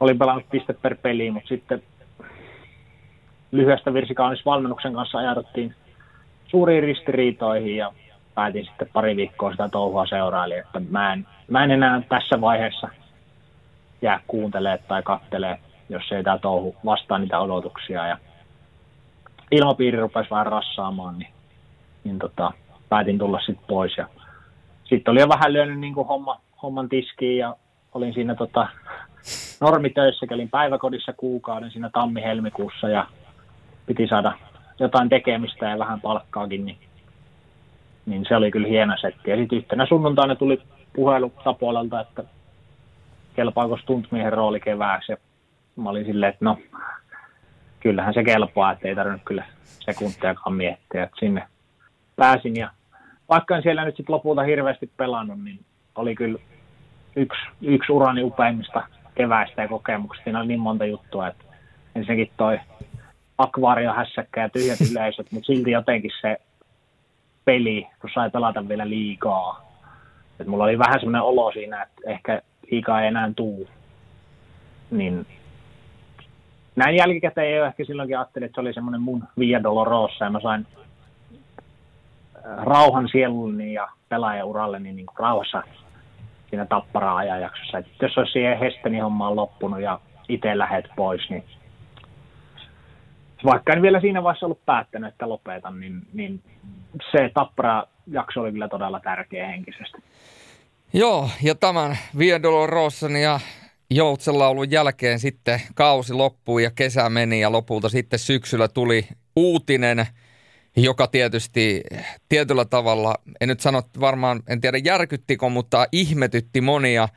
Huippuurheilijan ura tuli sun osalta päätökseen terveenä 27-vuotiaana käytännössä niin sanotusti prime-iässä – ja haastattelussa sä sitten äh, sanoit, että päätös oli kypsynyt tuossa niin muutaman vuoden, ja niin kuin tässä ollaan käyty läpi, niin tässä viimeiset pari vuotta sun urasta ää, äh, TPS-vuosi vaikea, sitten toi 2020, 2021 vaikea moneltakin osin, että siinä on ollut pari eri seuraa, niin, eli, eli sen näkee, että siellä on se, sitä on joutunut kypsyttelemään, mutta silloin kun se kesä alkoi, tämän viimeisen kauden jälkeen, niin oliko se silloin jo sulle selkeä, että tämä homma on tässä? No, ei se täysin, täysin ollut. se oli semmoinen 80-20 fiilis. Siellä Tampereella mä pohdin sitä ja kyllä, kyllä mä silleen, kun mä sitten kokoopanoa siinä välieris tappara lukko, pääsin yhden, yhden playeripelin pelaamaan, niin kyllä mä siinä henkisesti, en mä ollut sitä ääneen sanonut, mutta kyllä mä tiesin, että nyt mä lähden mun viimeiseen ammattilaisen otteluun tein kaiken, kaiken siinä viimeistä kertaa ja yritin imeä kaiken ja nauttia siitä päivästä ja jotenkin niin kuin ottaa kaiken irti ja onnistuin siinä ja tuli semmoinen rauha ja sitten kun kaus päättyi, niin mulla oli semmoinen olo, että, että tota, yleensä mä oon laittanut kalentereet, milloin mä aloitan reenaamaan sitten ja nyt mä en ekaa kertaa uralla sitä päivää sinne laittanut ja sitten kun oli kolme neljä viikkoa mennyt, niin ei sitä fiilistä tullut lenkkipolulle lähteä. Ja siitä agentille kysyy, että mikä hänen, niin kuin, mitkä on tarjoukset, ja tarjoukset oli siinä vaiheessa Ranskan pääsarja, niin se ei ollut enää mulle semmoinen, että mulla ei mitään niitä, ketkä mä siis haluan sen sanoa, että on todella siistiä, että porukka pääsee Eurooppaan näkee ja saa siellä pelata kiekkoa ammatikseen ja upeita elämänkokemuksia, mutta mulle oli siinä vaiheessa tärkeämpi jäädä kotiin ja etten lähde taas jonnekin epävarmuuteen ja sitten en mä tiedä, ei sitten semmoista yksittäistä hetkeä, mutta sitten vaan ne asiat tuli siihen ja sitten lopulta oli vaan semmoinen olo, että eiköhän, eiköhän tämä tässä. Ja sitten viimeinen niitti oli se, että soitin jokereiden junioreille, että pääsinkö valmennushommiin, niin sen, siinä se sitten sinetöity. Tällä lyhyesti, millainen semmoinen yleinen konsensus pelaajien keskuudessa on ollut? Tässä on pari viimeisen vuoden aikana aika moni pelaaja lopettanut ja sitten on aika monta sellaista pelaajaa, jotka ei ainakaan julkisesti ole vielä to- todenneet sitä, että urani on päättynyt, mutta eivät ole tällä kaudella pelanneet yhtään missään, niin tuo, tai ainakaan ilmoittautunut vielä eläköitymistään, niin – niin, niin tuota, koska tämä korona on myöskin vaikuttanut, sulla tietysti moni muukin asia, mutta tuota, millainen semmoinen yleinen konsensus on ollut, ollut noiden lopettamispäätösten osalta? No siis kyllä niin kuin henkilökohtainen, mitä itse saanut palautetta, niin on niin kuin, mitä säkin kuvailit, niin jotkut on jopa järkyttynyt ja jotkut on ollut yllättyneitä, mutta sitten ehkä ne ihan lähimmäiset tyypit, ketkä uskaltaa eniten puhua ja keille itse on pystynyt eniten avaamaan, niin kyllä mä oon sieltä kuullut, kuullut semmoistakin vieläkin pelaavilta pelaajilta, että, että, että siistiä, että uskasit viheltää peli poikki ja tosi rohkea päätös ja kyllä tässä itsekin on tullut mietittyä ja on ollut raskaita kausia ja korona nyt varsinkin monella on varmasti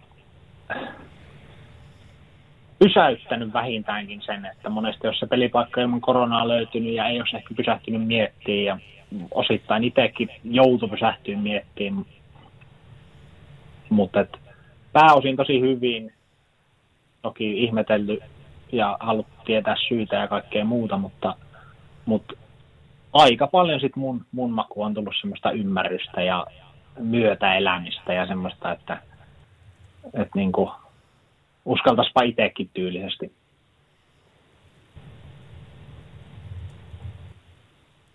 Joo. Lifulla oli ilmeisesti joku ajatus. No, mä oon ollut nyt tässä vähän sivusta seuraajana, koska itse en ole, ole tota, ollut ammattiurheilija, enkä huippurheilija missään nimessä, jätin jo ennen sitä, sitä vaihetta niin oman uran. Mutta nyt kun oot siirtynyt tota, tälleen, itse voisi sanoa, että kanssa opiskelijaksi, ja tota, itse on tehnyt vähän tuollaisen samanlaisen, että itsekin joudun viheltää pelin poikki, niin nyt semmoinen tosi iso kysymys, kun kuuntelin noita tarinoita ja kun käytiin tuo sun ura, ura tähän asti läpi, niin onko tota tarvinnut katua tuota päätöstä?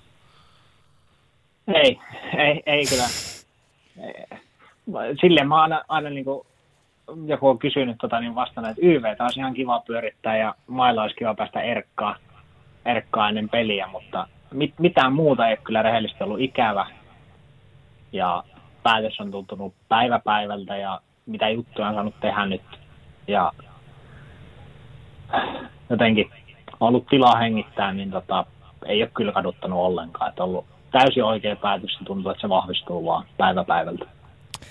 Otetaan tähän väliin pieni tauko ja sen jälkeen otetaan tuossa Topi Nättiseltä lopettamisen syyt ja mennään, pureudutaan vähän tarkemmin siihen, että mitä se tarkoittaa, kun palaa huippurheilijan elämään loppuun. Sporttimeistereissä mennään, voidaan sanoa, että Topi Nättinen spesiaalinen. Topi Nättinen tänään meillä vieraana, entinen liikakiekkoilija, Lifu ja Julle totta kai luonnollisesti puikoissa ja niille, jotka jostain syystä hyppäävät podcastiin kesken kaiken mukaan, mitä en pysty ymmärtämään, niin, niin, niin tuota, kerrottako sen verran, että Teppo Laaksonen on tällä hetkellä aurinko, aurinko auttamassa tuolla paremmilla mailla, joten Teppo ei tänään mukana ole. Mutta me ollaan puhuttu Topi Nättisen urasta ja viimeisimpänä asiana puhuttu siitä, että tarviko, niin kuin Lifu kysyi, että tarviko tuota päätöstä katua ja ja Topi sanoi, että ei tarvinnut. Ja tota, niin kuin sanottua, niin lehtihaastattelussa sanoi Topi, että sä paloit loppuun siihen urheilijan elämäntapaan. Ja totta kai siihen liittyy ravinto, lepo, treenit, kehohuolto, pelit, matkustaminen. Se on aika valtava paketti. Niin pystytkö sä eriyttämään, että mikä näistä oli ikään kuin sulle kaikista raskaita? No, siinä on, niin kuin just sanoit, noin kaikki, kaikkien tietenkin vaikuttaa varmaan niin kuin, ehkä noista silleen konkreettisesti se, se tavallaan tietynlaisen rytmin, mihin noin kaikki kietoutuu, että jokainen ruokailu on aikataulutettu ja valmiiksi suunniteltu ja jokainen reeni on tai pitää olla suunniteltu ja siinä on niin kuin, jonkun toisen puolesta sun kalenteri on täytetty tälleen kun joukkuepeliä pelataan ja ammattilaisurheilua, niin siinä eletään muiden luomilla raameilla. Ja sitten se niin kun, ehkä noiden lisäksi mä kuitenkin sit noista, noista niin kun, noin on semmoisia konkreettisia yksittäisiä, jo jokainen jaksaa reenata ja syödä ja näin, mutta se just, että ne yhdistetään ja niistä yksikään ei saa niin kuin lipsua, niin se, se oli varmaan se niin tuolta osapuolelta niin kuin se suurin, mihin niin kuin palo loppuu. Mun täytyy ottaa tuosta ravinnosta kiinni. Silloin kun mä oon vielä pelannut, se on ollut niin amatöörimäistä toimintaa, että mistään ruokavaliosta ei ole ollut puhettakaan. Nyt kuitenkin aikuisiellä itse olen ollut valmennuksessa ja mulla on toi ruokavalio, mitä mä noudatan ja käytännössä kaikki menee vaan kautta mulla itselläni vapaapäiviä lukunottamatta, niin niin kuin sä sanoit, niin ruokailut urheilijana, niin sulla on ollut vielä tarkempaa ja ne on täytynyt kaikki miettiä, miettiä etukäteen. Niin miten sä hoidit ja millaista se on, kun sun täytyy tavallaan niin kuin noudattaa tiettyä kaavaa ja, ja, ja jokainen asia täytyy olla valmiiksi mietitty?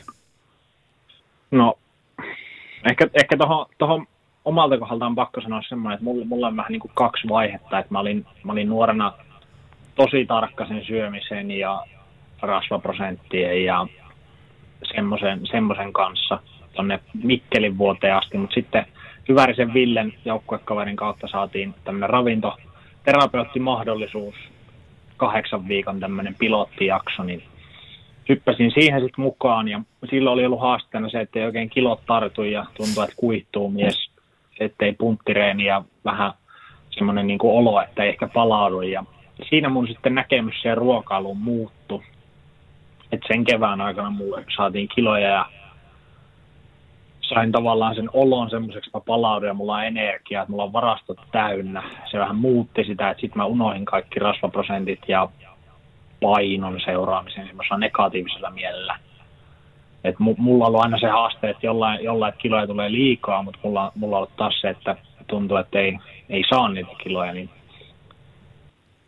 sanotaan, että noin viimeiset kolme vakautta sitten niin kuin Saipa ja Tepsi ja sitten tämä, tai no neljä kautta, niin suht vapaasti mä siihen suhtauduin niihin numeroihin, mutta sitten se itse arki, niin kyllähän se oli semmoinen, että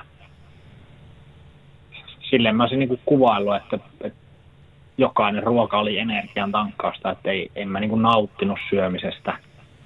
Sitten jos oli herkkupäiviä tai muuta, niin nekin oli aikataulutettu ja kaikki välipalat piti olla. Ja ehkä sitten se pahin, mikä tuossa syömisessä itsellä oli, mulla on niin kuin, olin tosi armoton, jos mä epäonnistuin tai jäi joku ruokavälistä tai reenin jälkeen liian pitkä tauko.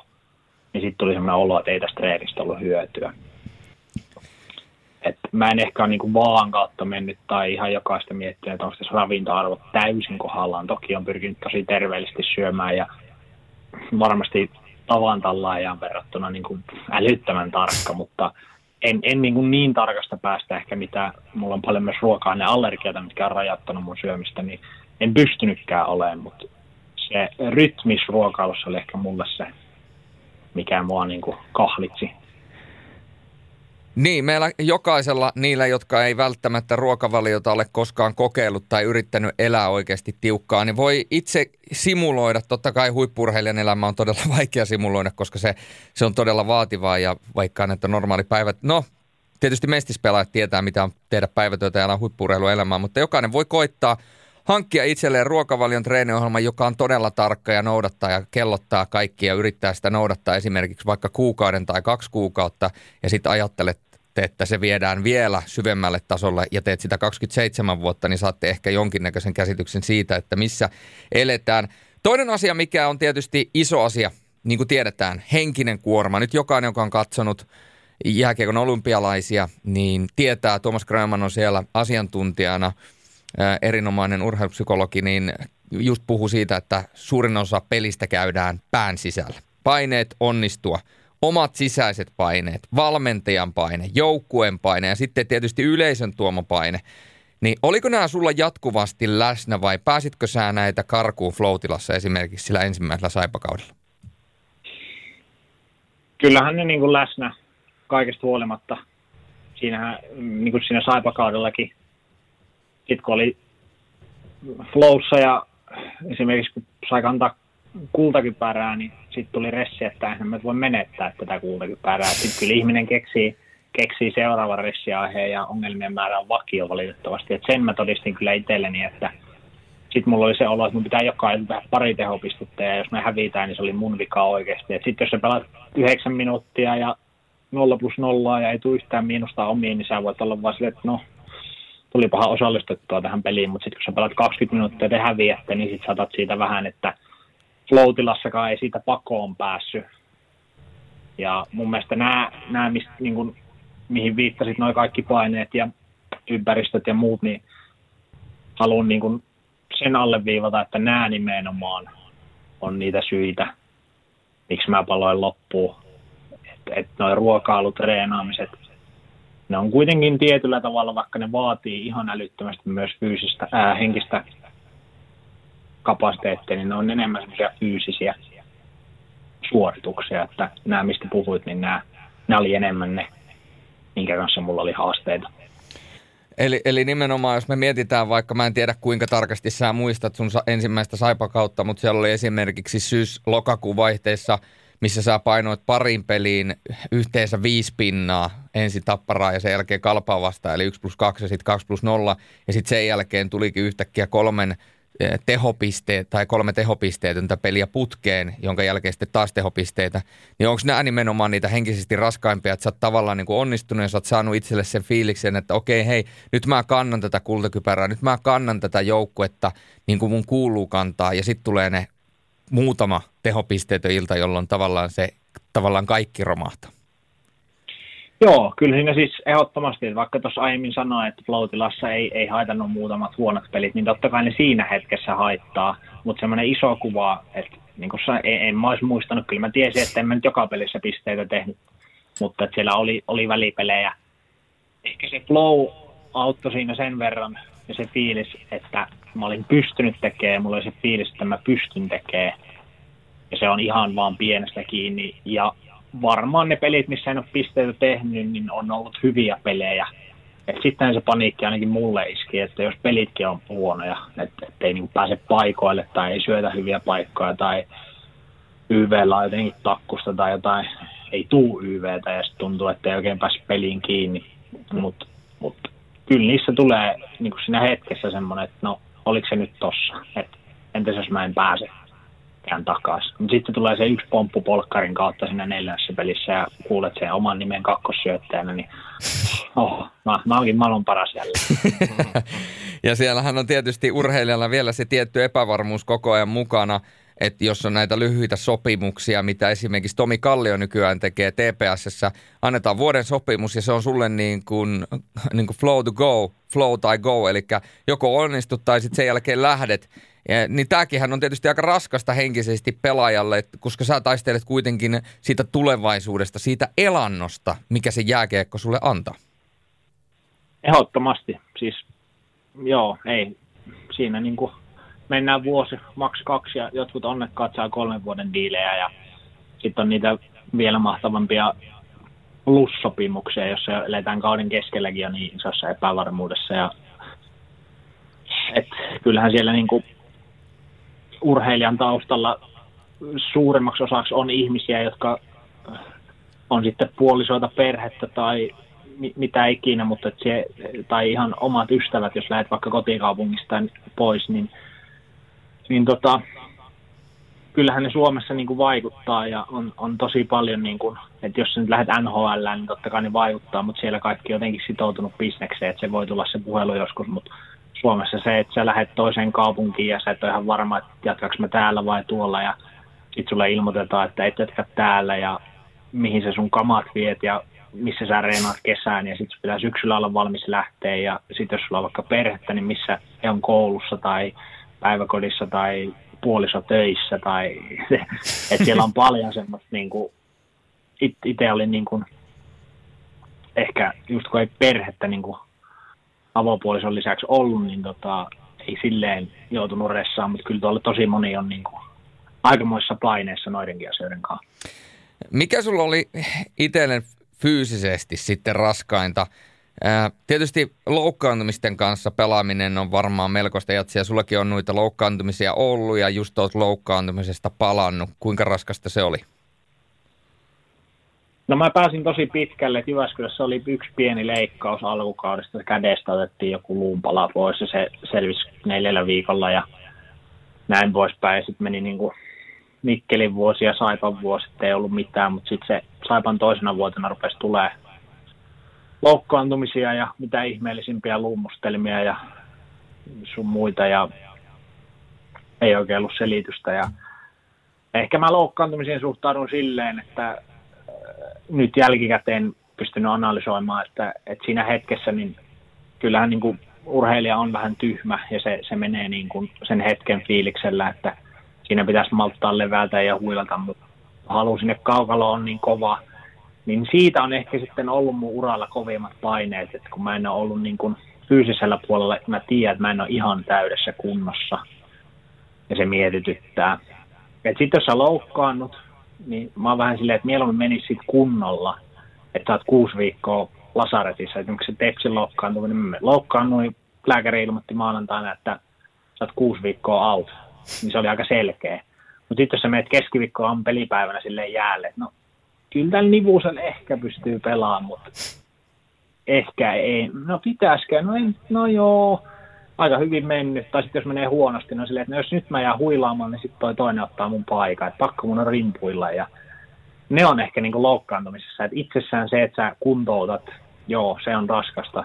Ei, ei, ei todellakaan mukavaa mennä fyssarinkaan, kun muut menee jäälle. Mutta ne oli jotenkin helpompi mun käsitellä kuin sitten taas se, että pelaat koko ajan vaivoinen Niin toihan on urheilussa vähän semmoinen äh, yleisesti ollut sellainen, varsinkin vanha, vanhempaan aikaan, sellainen motto, että jos sä olet kentällä, niin se on yhtä kuin terve. Eli, eli tavallaan se, että jos sä nyt pelaat, niin silloin sun niin lasketaan terveeksi ja silloin ei tavallaan selityksiä kuunnella, niin – jos sä oot jonkun loukin kanssa tai sä oot nähnyt, että joku parempi pelaaja on pelannut loukin kanssa ja saanut vähän heikomman suorituksen, niin koetko sä, että sitä on missään tilanteessa katsottu läpi sormien valmennuksen tai seurajohdon osalta vai onko se niin, että jos sä nyt jäällä astelet, niin silloin sä oot vastuussa siitä, että se suoritustaso on sata? Tietenkään kaikkien, kaikkien puolesta voi vastata, mutta kyllä mä oon kokenut, että asia just niin kuin sä sanoit, playoffit on ehkä ainut semmoinen maailma, missä raavitaan – tietoisestikin huonokuntoisia pelaajia puudutellaan ja sun muuta rakennellaan ties minkälaisia lastoja, sormia ja kaiken maailman kikkailuja, mutta että runkosarjan peleissä niin en mä kyllä ikinä kokenut, että kukaan olisi saanut tietenkin kulisseissa varmasti, jos 200 000 palkkainen pelaaja pelaa loukkaantuneena ja niin se varmaan ymmärretään. Ja sitten jos joku nuori pelaa, niin sitten on helppo ottaa joku tilalle, että mikä se ymmärryksen taso sinne todellisuudessa on ollut, niin sitä on vaikea sanoa, mutta mä koen kyllä kans tolle, että mulla vaikka se toinen Saipan kausi, niin mulla pyörähti nilkkaa viimeisessä reenipelissä. Ja mä pelasin teipattuna kaikki sen kauden peli. Niin tota, voisinhan mä tässä olla silleen, että no se nilkka oli se syy ja varmaan osittain vaikuttanut, mutta itse mä joka aamu päätin mennä sinne hallille ja itse mä päätin mennä kahkaloon ja altistin itseni pelille ja arvioinnille, niin nyt kun mä mietin, niin olisi voinut huilata pari viikkoa ottaa nilkan kuntoon, mutta menohalut oli sen huippukauden jälkeen niin kovat ja sekin kausi lähti ihan jees liikkeelle, niin ei, ei siinä sitä sitten miettinyt, mutta kyllä jälkikäteen, jos jollekin ohjeita annan, niin kyllä mä niin kuin suosittelen vähän lepäämään siinä hetkessä, vaikka haluja olisi nyt kun näitä fyysisiä ja henkisiä paineita on käyty läpi niin kuin yksilön näkökulmasta, niin mä hyppään tähän mukaan. Mä oon valmistellut tässä vähän tällaista isompaakin kokonaisuutta noiden mun opintojen ja tota, sitten muutenkin tässä urheilukulttuurin ympärillä, niin semmoinen urheilukulttuuri, missä aina vain nuorempia ö, urheilijan alkuja, siis palkataan yksityisvalmentajia heille vetämään vaikka kolme kertaa viikossa jääharjoitusta tai punttiharjoitusta – tai jopa parhaassa tapauksessa vielä henkistäkin valmistautumista niin kuin siihen uraan ja painostetaan menemään eteenpäin. Niin mitä mieltä saat tästä kulttuurista, koska nyt on niin kuin NHL esimerkiksi tuotu todella lähelle tässä viime vuosina, varmaan viisen kymmenen vuoden aikana, niin se, että on näitä, kutsutaan sellaisia NHL, NHL-vanhempia, tai, tai ketkä niin kuin elää sitä omaa elämäänsä niin kuin vanhem, äh, lapsien kautta, niin mitä mieltä saat tästä kulttuurista, että aina vaan nuorempia? Nyt oli esimerkiksi, puhuttiin tässä olympialaisten aikaan näistä ö, taitoluistoissa, esimerkiksi Kalievasta 15-vuotiaana painaa tuolla niin kuin olympia, olympialaisten finaaleja ja hirveät paineet päällä, niin onko ajatuksia tästä? Joo, kyllä mulla on tos, tosi paljonkin itse asiassa ajatuksia. Ne on tosi, tosi niin kuin hyvä huomio ja täysin totta, mitä sanoit, että – ilmiö, niin kuin, jos jää, jääkiekkomaailmaa katsoo, niin kilpailuetuja yhä nuorempana pyritään löytämään ja nimenomaan tuolta yksilötasolta ja NHL on niin kuin sosiaalisen median ja meidän huippupelaajien huippuesiintymisten myötä tullut todellakin lähemmäs, niin kuin sanoit. Ja toi niin kuin, olympialaiset on tietenkin, vaikka tämä Venäjän olympiakomitean touhu, niin se on tietenkin oma lukuunsa ja täydellisen valitettavaa ja irvikuva. Suomessa ei välttämättä ihan noin pitkälle ainakaan julkisesti on menty, mutta kyllä tässäkin maassa nyt kun on vähän tuossa juniorijääkiekossa ohkaisesti ollut mukana, niin kuulee erilaisia tarinoita nimenomaan siitä, että yritetään ostaa se NHL-unelma ja harjoitellaan ihan älyttömästi ja tehdään kaikkea semmoista, minkä niin kuin luullaan palvelevan, mutta se, se on vähän semmoista niin kuin, No, mä oon silleen sanonut, että jos 24 tuntia vuorokaudessa reenaamalla pääsisi näriin, niin joku reenaisi 25 tuntia, että se pääsisi. Mutta kun se ei ole vaan se niinku tie sinne.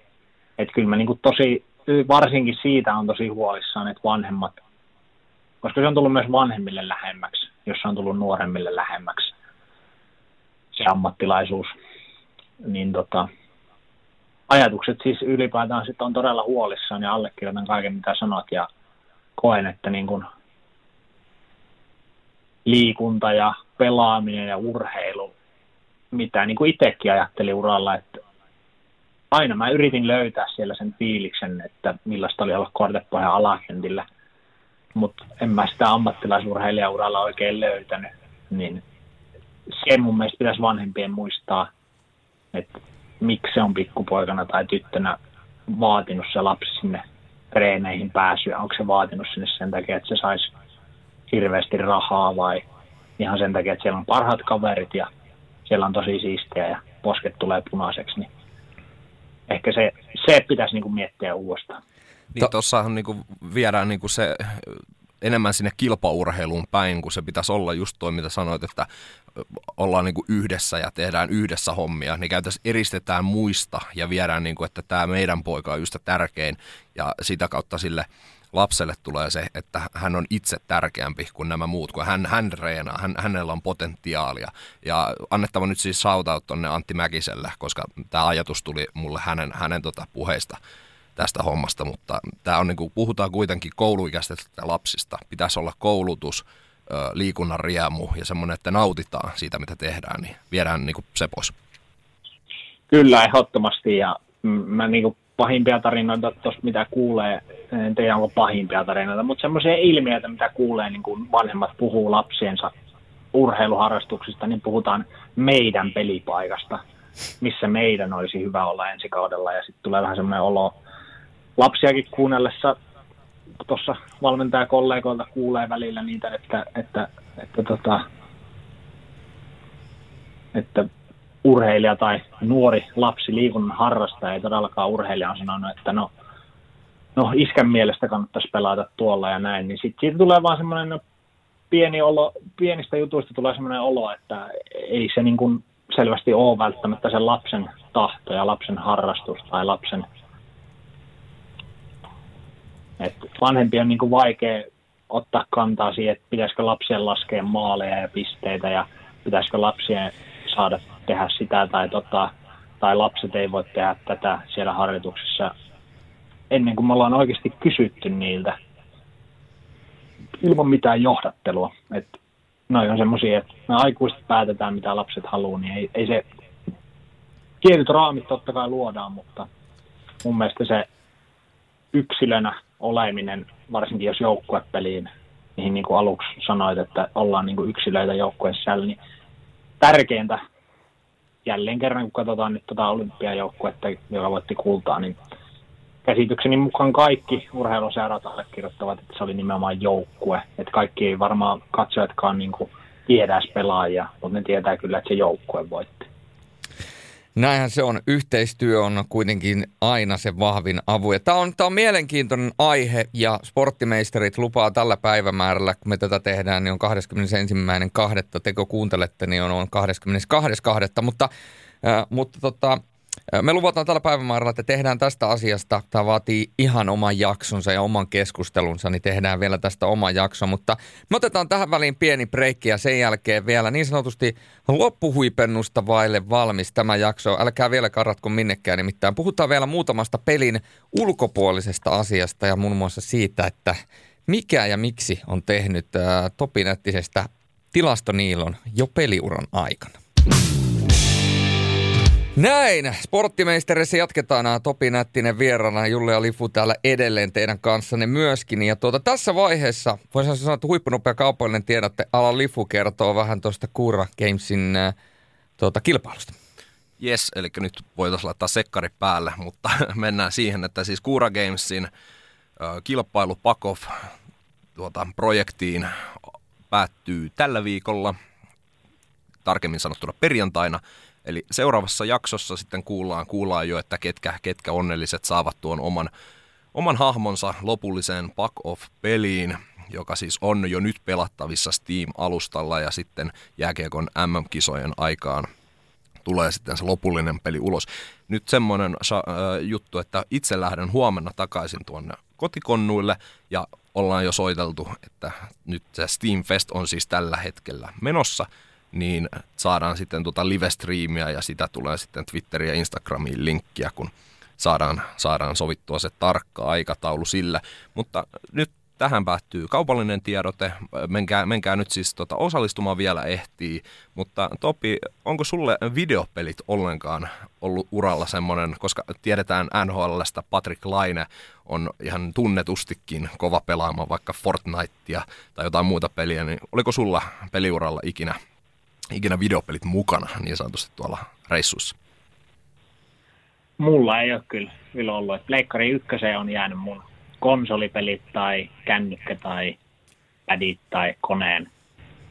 Et ei, ei kyllä sanajahdin joskus lataisin pariksi viikoksi, mutta siihen, siihenkin kyllästyin, että muilla tavoin on pelimatkoilla ja vapaa-päivinen aikani kuluttanut. Ei ole videopelit ollut mun agendalla. Okei. Okay.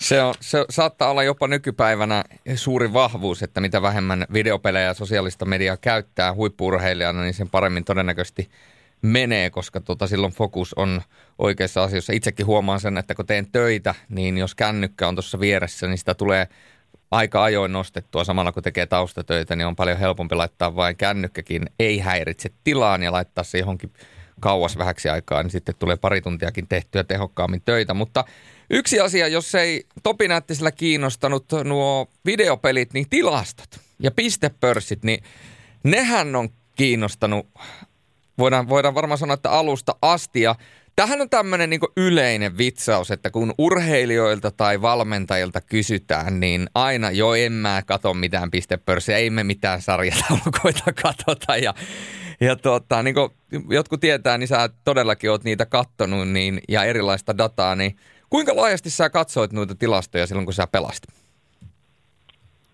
Kyllä mä niin kuin, varsinkin näitä pelaajien tilastoja, henkilökohtaisia tilastoja ne, ne, ne tietenkin oli niin kuin ykkösjuttuna ja oman joukkueen sisällä tiesin kyllä, miten, miten muut on pelannut tilastollisesti ja omassa sarjassa. Ja, mutta pelaajauralla nyt, kun mietin esimerkiksi nyt, miten seuraa vaikka sarjataulukkoa, niin ei sitä tullut, mä olin ehkä niin kuin keskittynyt niin paljon siinä arjessa, onneksi olin, sille voin ajatella siihen omaan siihen yksittäiseen peliin, omaan suoritukseen.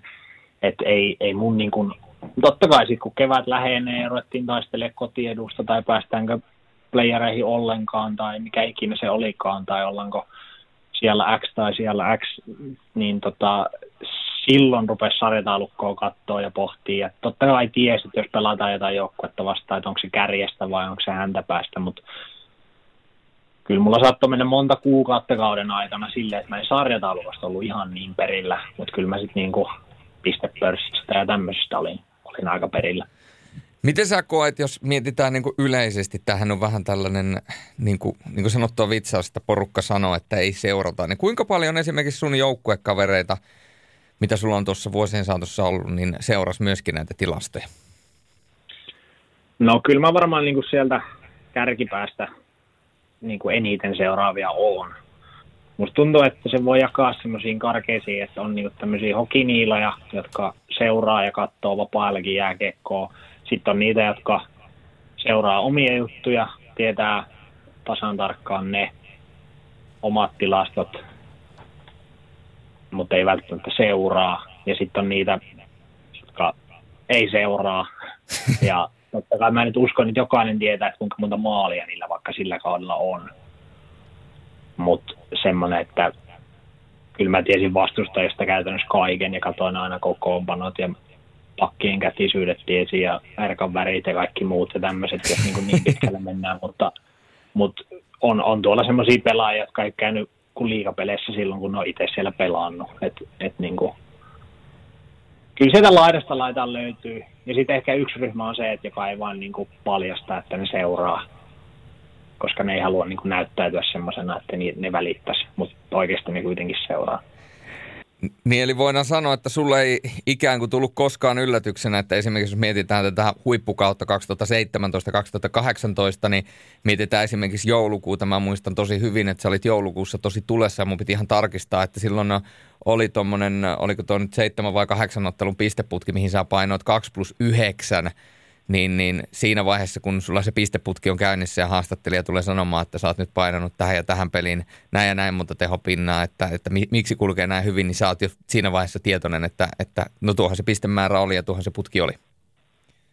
Kyllä joo, ja kyllä mä tonkin uskaltaisin väittää, että se oli kahdeksan peliä se, tota, se pisteputki silloin, mutta tota, siis kyllä mä tiesin ja kyllä mä koko ajan laskin todennäköisyyksiä ja kyllä mä silläkin kaudella aika nopeasti tiedostin, että 40 pistettä on se mun raja.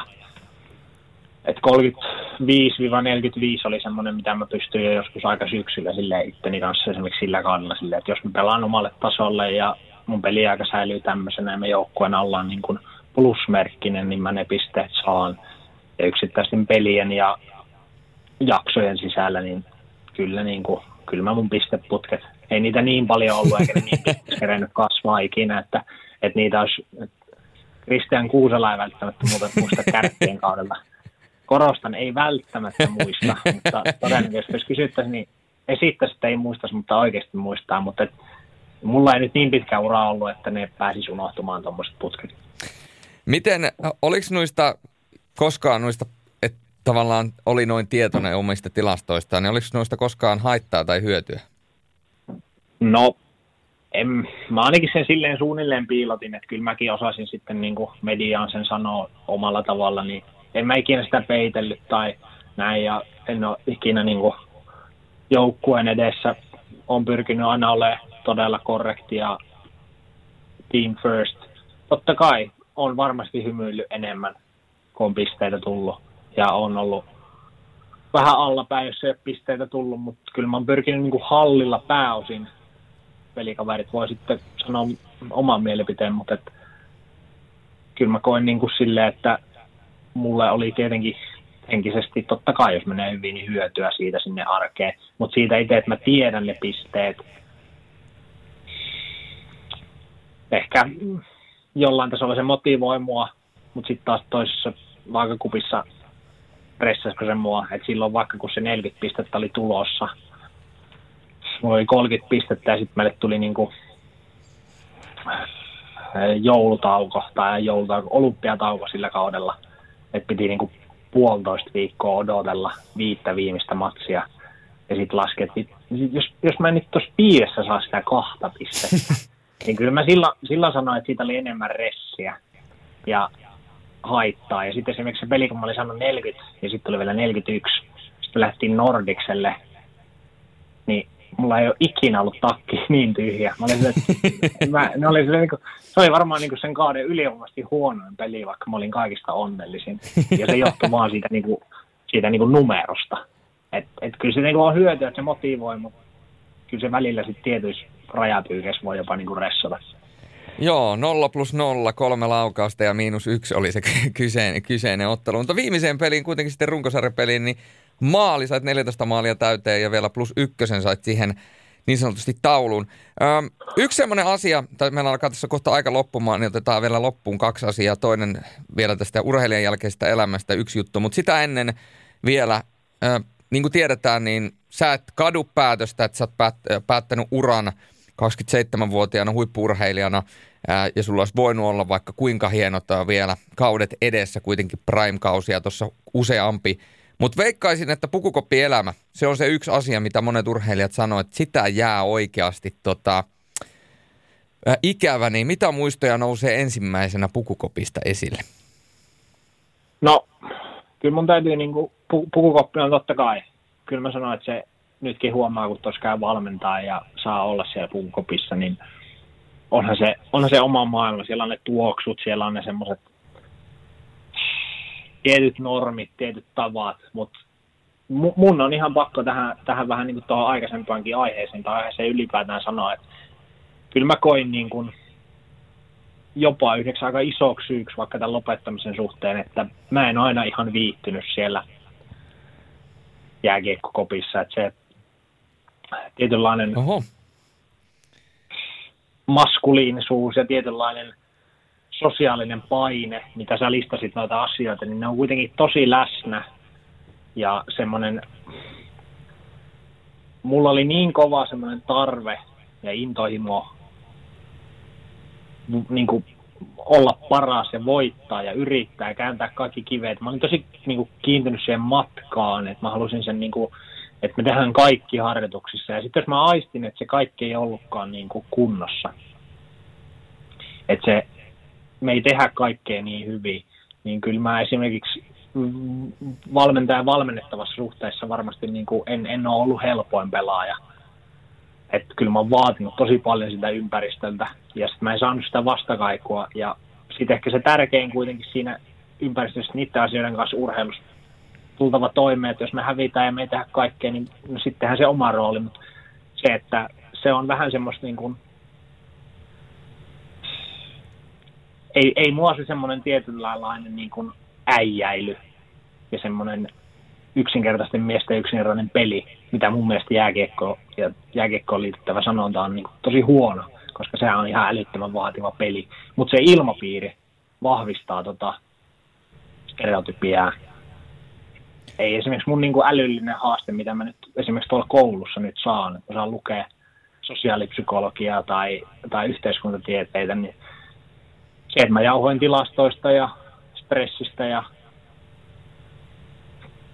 tota, kaiken maailman niin kuin urheiluhommista tai näin poispäin, niin kyllä mä välillä olin aika turhautunut. Et kyllä mä kaipaan sinne yhteisöön tiettyjä juttuja, mutta tietyllä tavalla mä en kyllä kaipaa sinne niin kuin yhtään. Onko se muuttunut kymmenen vuoden aikana? Sä puhuit tosi paljon siitä maskuliinisuudesta ja nythän pukukoppielämä tai ylipäätänsä E, ihmiset ja tämä ympäristö, missä me eletään, niin tähän muuttuu jatkuvasti ja semmoisia isoja muutoksia on ollut. Niin oliko siellä pukukoppielämässä minkäännäköistä murrosta sun uran aikana? No kyllä siellä siis tietyllä tavalla on murrosta. Että ehkä se va- vanha juttu, mä en todellakaan, niin kuin, mä en tykkää yleistämisestä yhtään. Että siellä on niin kuin, tosi paljon huipputyyppejä, tosi paljon semmoista keskustelukulttuuria, mitä mäkin sitten lopulta – löysin, mutta se on kuitenkin isossa, isossa vähemmistössä siellä, koska siellä ollaan myös kaikki muut taistelee paineiden kanssa, niin kyllä mä sen ymmärrän, että sydäntä ei siellä saunalauteella reinien jälkeen tai suihkussa tai punttisalilla niin paljon avata, mitä mä olisin ehkä kaivannut ja semmoista vertaistukea. Että sitten ollaan vähän kovana ja vähän ei tässä mitään ja kyllä tämä tästä ja näin, mutta silloin kun mä aloitin, niin oli 70-luvulla syntyneitä pelaajia ja he on kasvanut tiettyyn kulttuuriin, jyppiin kun menin, niin tietenkin oli itse hiljainen ja nuori, niin ei siinä ehkä saanut sitä vertailua, mutta muutosta on varmasti tullut ja viimeisenä vuosina sai jo hyviä, hyviä debatteja, mutta kyllä se semmoista yhteiskunnallista kehitystä polarisaation myötä noudattelee valitettavasti jääkiekko pitkin, että ei se siitä eroa, että kyllä sieltä jokaiseen puolue kantaa ja kaikkiin näihin urheilulieveilmeihin liittyy niin kuin puolesta ja vastaan ajattelijoita, mutta kuitenkin koen, että ne ihmiset, jotka uskaltaa vaikka suutaan avata vähän vaikeimmastakin aiheesta, niin niiden määrä on niin kuin kasvussa. Että kyllä mä sen niin kuin aistin, mutta edelleen isossa vähemmistössä. Otetaan tähän vielä kaksi asiaa ennen kuin joudutaan lopettelemaan. Me ollaan aika kortilla. Tässä on jo, voidaan sanoa, että hyvinkin vahva, vahva tuota jakso kasassa. Mutta vielä kaksi asiaa ne, jotka sosiaalista mediaa käyttää ja katsoo, niin osalle varmaan saattanut tulla ilmi ja käynyt myöskin ne silmille tämä Ville Pokanen tai oikeastaan se, mitä Omskissa tehtiin hänen puku, pukulokerolle, että siihen oli laitettu teipit vähän niin kuin rikospaikalle ympäri ämpäri ja sitten siinä luki isolla fired, koska Ville Pokka Omskin pelaajana meni pirun vielä venäläisen voitta, venäläiset voittamaan ja tekemään vielä maalinkin. Nämä pukukoppijäynät, ne osa tykkää niistä, osa ei tykkää niistä. Se on nyt ihan henkilökohtainen jokaisen, niin kuin, et, ja minkälaisia pukukoppijäyniä annetaan ja tehdään ja näin päin pois. Mutta miten, mitä sulle tulee pukukoppijäynistä mieleen? Tuleeko parhaita tai pahoja pukukoppijäyniä näin äkkiseltään mieleen?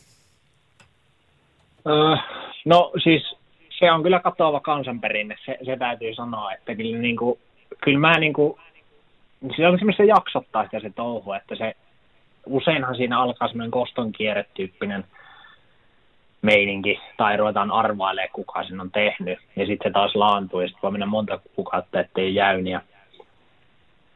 Tai sitten on semmoisia jäyniä, mitkä jää vaan tiettyjen pelaajien välisiksi, semmoisia pikkujuttuja, mitä nyt aina joukkueen lajeissa, kun ollaan niin paljon yhdessä, niin siellä koko ajan vähän testaillaan toisia ja näin, mutta tota, kyllä mä koen, että mä, mua ei hirveästi, mä en tiedä oliko mä sitten niin ammattilainen tai jotenkin keskittynyt, että kukaan ei uskaltanut mulle tehdä, mutta kyllä, niin kuin, kyllä tietty kaikki klassikot on tehty niin kuin, tämmöiset niin kuin, vesi, lasi laitetaan kypärälle ja toinen vetää se ja sitten se tulee sitten tämmöiset niin kuin helpot matalan kynnyksen jutut, mutta kyllä niissäkin niin kuin vähenemään päin ja sitten kun siis pitää tosi tarkasti valita, kelle se tehdään ja miten se tehdään ja siitä ei saa tulla niin kuin kuitenkaan haittaa tai se ei saa olla niin kuin vaarallista ja näin poispäin, mutta tota, en mä tiedä. Kyllä, kyllä semmoisia niin kuin, parhaita on mun mielestä semmoiset, että ollaan niin kuin tehty joku källi ja sen tietää periaatteessa niin kuin koko koppi, paitsi se yksi. Ja sitten vaikka jos ruvetaan kamoja laittaa, mun mielestä Santeri Virtanen aikoinaan kertoi tänne, että otettiin niin kuin naulasta se ylempi ruuvik on kaksi naulakossa niin kuin kaksi ruuvia ja sitten sinne väliin, niiden kahden ruuvin väliin laitetaan housut tai se remmi ja se näyttää, että se roikkuu siinä niin kuin normaalisti naulakossa, mutta se onkin oikeasti sillä ruuvien välissä. Niin sitten Kojon Markukselle tehtiin tämmöinen saipassa, niin kyllä se oli siistiä, kun kaikki odottaa sitä, että no nyt on luistimet jalassa, nyt se käy vessassa, nyt se ottaa ne housut. Ja sitten kun se, se ei saa niitä housuja, että koko koppi on silleen hiljaa, se rupeaa repii ja sitten sit, niin pokka menee. Et se, se ei sinällä ole väliä, mikä se on, kunhan kaikki on siinä mukana, siis sille, että suuri osa tietää, niin se jännitys on niin, niin käsin kosketeltava, että kuka ei keskity mihinkään, kuka ei puhu mitään, tai esittää puhuansa. Ja sitten se pelaaja on siinä silleen, niin niissä mä en ikinä näe, että kukaan oikeasti edes suuttuisi. Että kaikki on ollut vaan silleen, että aika hyvä.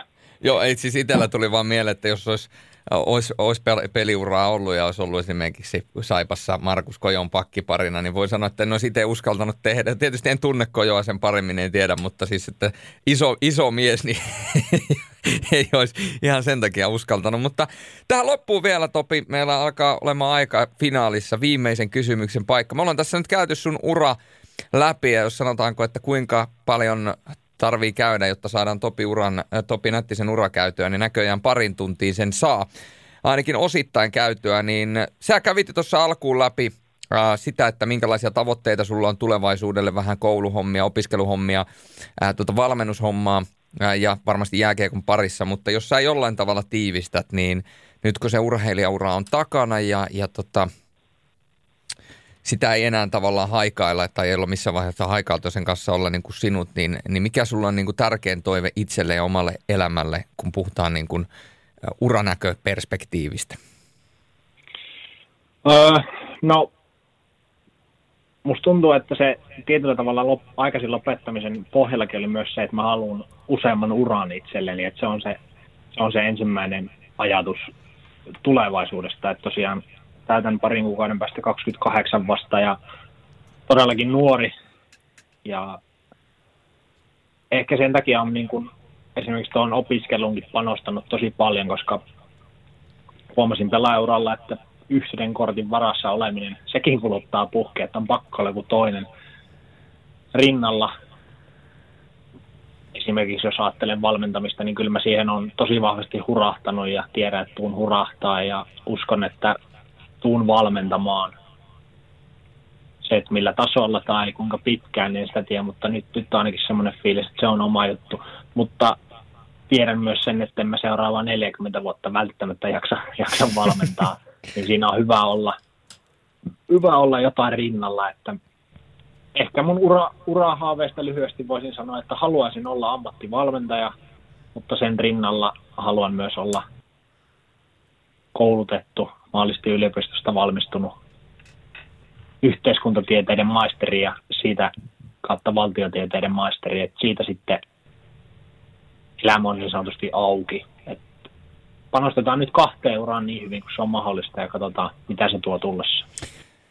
Vamos! Mä uskon, että sun panostuksella ja kun sä saat samanlaisen mentaliteetin, minkä sulla on ollut jääkiekossa, se on kuitenkin vienyt sinut ihan liikan kärki, kärkikahinoihin yksilö, yksilöinä ja sä oot siellä hienon uran tehnyt ja, ja monet muistaa sinun, sinun taidot ja muut, niin tota, uskon, että tämä näillä resepteillä kyllä varmasti pääsit.